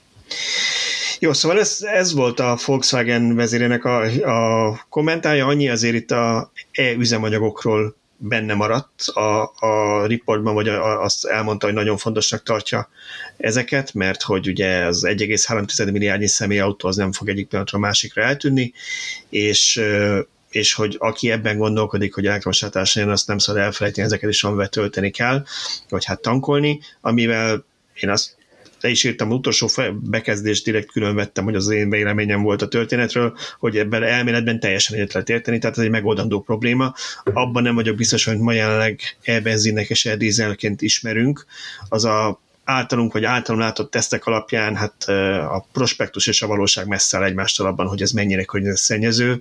Vannak olyan paraméterek, amiben jobb, de vannak olyan károsanyagértékek, amiben tízszerese például a kibocsátása, itt azért még van mit tenni, mire lesz egy olyan üzemanyag, ami ezeket normálisan lehet tölteni, és tényleg nem környezetszennyező. Majd a hidrogén mindent megold. Én nem, nem sok esélyt látok rá, hogy egy, egy teljesen új üzemanyagot be lehessen vezetni. Tehát egyszerűen, hogyha ha elkezd majd szépen visszaesni, most itt nem a következő egy-két évről beszélek, hanem, hanem később elkezd visszaesni az igény a hagyományos üzemanyagra, akkor, akkor adnak a, az előállítási költsége hogy mondjam, vagy hát a, a, nem is az előállítási költsége, hanem annak az ára ugye az csökkenhet, hogyha ha, ha nem lesz akkor a szükség rá, mint ahogy most van. A, amellett majd egy, egy teljesen új üzemanyagnak azzal versenyezni árba, szerintem esélytelen lesz. Hát de nem, nem biztos, tehát ez itt, ez itt két helyre futhat ki, nem biztos, hogy olcsóbb lesz a benzin azért, mert kevesen akarják venni, mert hogy le fognak csökkenni a finomító kapacitások, és a végső, nyilván hosszabb igen, van. de az, az, már igen, tehát az már egy végső lépés, amikor már elkezdik bezárni a finomítói kapacitásokat, és eljutunk oda, hogy, hogy gyakorlatilag már kevés finomító gyárt kevés autónak, akkor nyilván megint az lesz, hogy az drága lesz, de akkor meg már késő lesz képíteni, mm. a, meg akkor már nem lesz akkor a piacon, amire megéri tehát, tehát még egy, még egy állapotra számítanál, amikor filléres dolog lesz dízellel járni. Hát az, hogy filléres dologja, azt nem tudom, de ahhoz nem lesz elég drága, hogy, hogy megérje arra egy teljesen új üzemanyagot ö, kiépíteni, uh-huh. tehát annak az előállítását kiépíteni és az Ez elosztását fölépíteni. Szerintem. Hát valószínűleg. Nyilván nem tudom, hogy mi lesz. Csak. Valószínűleg megint régiónként el fog tenni, nem? Tehát, hogy biztos, hogy Nyugat-Európában, vagy lesznek a nyugat országok, ez előbb eljön, és esetleg ott azt mondják, hogy mert a flotta előbb cserélődik, mert az emberek tehetősebbek, hamarabb cserélnek autót, már most nagyobb és egyre növekszik az elektromosok aránya, és majd lesznek ilyen részei a világnak, ahol, ahol már egyszerűen vagy az van, hogy tényleg a finomítódat veszteségesen üzemelteted, nem most tíz év múlva, vagy az van, hogy akkor be kell hajózni nagyon távolra, akkor meg azért drága, vagy lehet, hogy ott a, esetleg akár egy ilyen alternatív üzemanyag ilyen szempontból piacképes lehet, ha, ha az lesz, mondjuk a helyi finomítók bezárnak, és drága, amit máshol hoz, messziről hoz. Hát csak ez el kell, ér, el kell érni azt, hogy, hogy addig ez valamennyire olcsó legyen, és egyáltalán a technológia, de a gyártás technológia kiépüljön, de szerintem ez, erre nem kap esélyt ez a... Hát de erre, ehhez, ha jól tudom, ez nagyon energiaigényes, az vele a egyik fő probléma, viszont hogyha eljutunk a napelemes kapacitásba, vagy napelemes arányban egy olyan magas szintre, hogy nyáron lesz írdatlan mennyiségű fölös energiánk, akkor azzal nem csak vizet bonthatunk hidrogénni, hanem gyárthatunk e-benzint is. És, és, és az e-benzin előnye a hidrogénnel szemben, hogy viszonylag egyszerűen és olcsón tárolható, ha jól sejtem. Tehát megoldható lenne, hogy az egész éves szükségletet azt a nyári hónapokban gyártsuk le, mert akkor van rengeteg fölös napenergiánk. Szerintem mire ezt elérjük, hogy annyi fölös energiánk lesz nyáron napközben, addig, addigra már rég nem lesznek. Ja. Tibor, Tibor szerint ez lesz a DVHS, csak hogy megint megzavarjuk az embereket, és aki, aki nem tudja, mi ez a DVH, az googlizza ki. Igen. Igen, igen, igen. Szerintem, uh, igen, abszolút. Viszont Szöcske annyira ügyesen kötött, tehát most már kétszer vagy próbálkozott az utolsó témánkhoz. De, de, de lepereg rólatok. Nem, nem, én, én, én értettem, teljesen egy hullámhosszа voltunk. Ugye az utolsó témánk az hidrogénnel kapcsolatos. Azért vettem ide a Lacinak a cikkét, az a 300 gigawattolás hidrogénes energiatárolót épít a Mitsubishi. Egyrészt, mert amikor nem olvastam még el a cikket, akkor a Mitsubishi-ből arra gondoltam, hogy Japánban, ők úgyis a hidrogént nagyon tolják a japán kormány, és ehhez képest nem Amerikában, nyilván a Mitsubishi az máshol is építhet, nem csak Japánban. Másrészt, hogy ez már egy szemmel méretű hidrogénes energiatároló, tehát itt már nem arról van szó, hogy valami kis labor méretekben, meg egy kis projekt, ez egy tényleg egy, egy nagyobb projekt. De a harmadik, és talán én innen indulnék, hogy ami nekem csalódás volt, hogy folyamatosan arról beszélünk, hogy hát majd akkor ugye üzemanyagcellával visszaalakítják elektromos árammá, és akkor ez milyen jó, mert milyen környezetbarát, de én úgy látom, hogy nem, ezt el fogjuk égetni. Tehát arról van szó, hogy a gázerőműveknek akarják a üzemanyagához, a földgázhoz folyamatosan nagyobb arányba keverni a hidrogént, a zöld hidrogént, tehát hogy ezt környezetbarát módon előállítani megújulókkal, és akkor a végső kifutás az, hogy majd ezek az erőművek talán egyszer nem is gázzal, hanem hidrogénnel üzemelnek. De el, Ami nem feltétlenül baj, mert az, az, ha jól tudom, ugyanolyan tisztán fog tisztán égni, ég, tisztán ég, tehát igen, igen, igen, tehát nem, nem, nem Nekem probléma, kicsit, csak... kicsit az az érdekes, hogy talán sok olvasunk most így elcsodálkozik, hogy mostanában néhány ilyen pozitív kicsengésű hidrogénes hír is megjelent az oldalon. Én itt azt itt tisztáznám, hogy mi alapvetően nem a hidrogén vagy a zöld hidrogén ellen voltunk, vagy vagyunk, hanem abban nem igazán hiszünk, hogy a személyautók hajtására ez egy ideális üzemanyag. Ugyanakkor... Nagyon, nagyon diplomatikusan fogalmaz. Én mindig is, mindig is megmondom, hogy szezonális tárolásra látok benne fantáziát, és itt valami hasonlóról van szó, illetve például a alumíniumgyártás hatalmas energiaigényét, vagy akár az akkumulátorgyártás hatalmas energiaigényét simán lehet ilyen smivel fedezni. Abszolút, és itt most mondtad, hogy ez egy, egy szemmel látható ö, méret. Itt ez azt jelenti, hogyha, hogyha föllapoztam a, a cikket, hogy a, ez a tároló Magyarország elektromos energia igényét két napon keresztül lenne képes kiszolgálni. Ami azért igen, nem, itt hagy, nem egy kevés. picit hagyd mert, mert valamilyen kommentben láttam, hogy valaki erre azt írta, hogy hát na de mi az a két nap? Hát hány nap van egy télben, urak? Hát hány nap van egy télben? Ugye itt az emberek elkövetik általában azt a logikai hibát, úgy vannak vele, hogy télen a megújulók nem termelnek. Tehát, ha minden megújuló lenne, akkor nekünk, nem tudom én, október 1-től március 1-ig mindent mondjuk ezzel a zöld hidrogénnel kellene hajtani, ami félig meddig persze igaz, mert talán nem termel annyit a napelem, ez is véleményes, mert vannak a napelemek, ami egy olyan dőrészög egész jól tud, sőt, valamelyik tényleg még jobban is termel a hegyekben, na de ugyanakkor ki lehet egészíteni a megújulókat széllel is, tehát az is megújul, nem csak a napelem, és azokat a tériek általában a szelesebb hónapok, és ugye ott vannak még a vízerőművek, ami szintén a megújuló kategóriája, sőt, bizonyos szempontból a biomasszát is ide lehet sorolni, ami ugye, ha, ha tetszik, ha nem keletkezik, tehát akkor már fel is lehet használni. Úgyhogy ez egy nagyon összetett dolog, nem azt jelenti, hogy nekünk itt, én nem tudom, öt hónapra száz százalékban hidrogént kell rendelkezésre bocsátani, nyilván egy jó részét kellene ebből megoldani.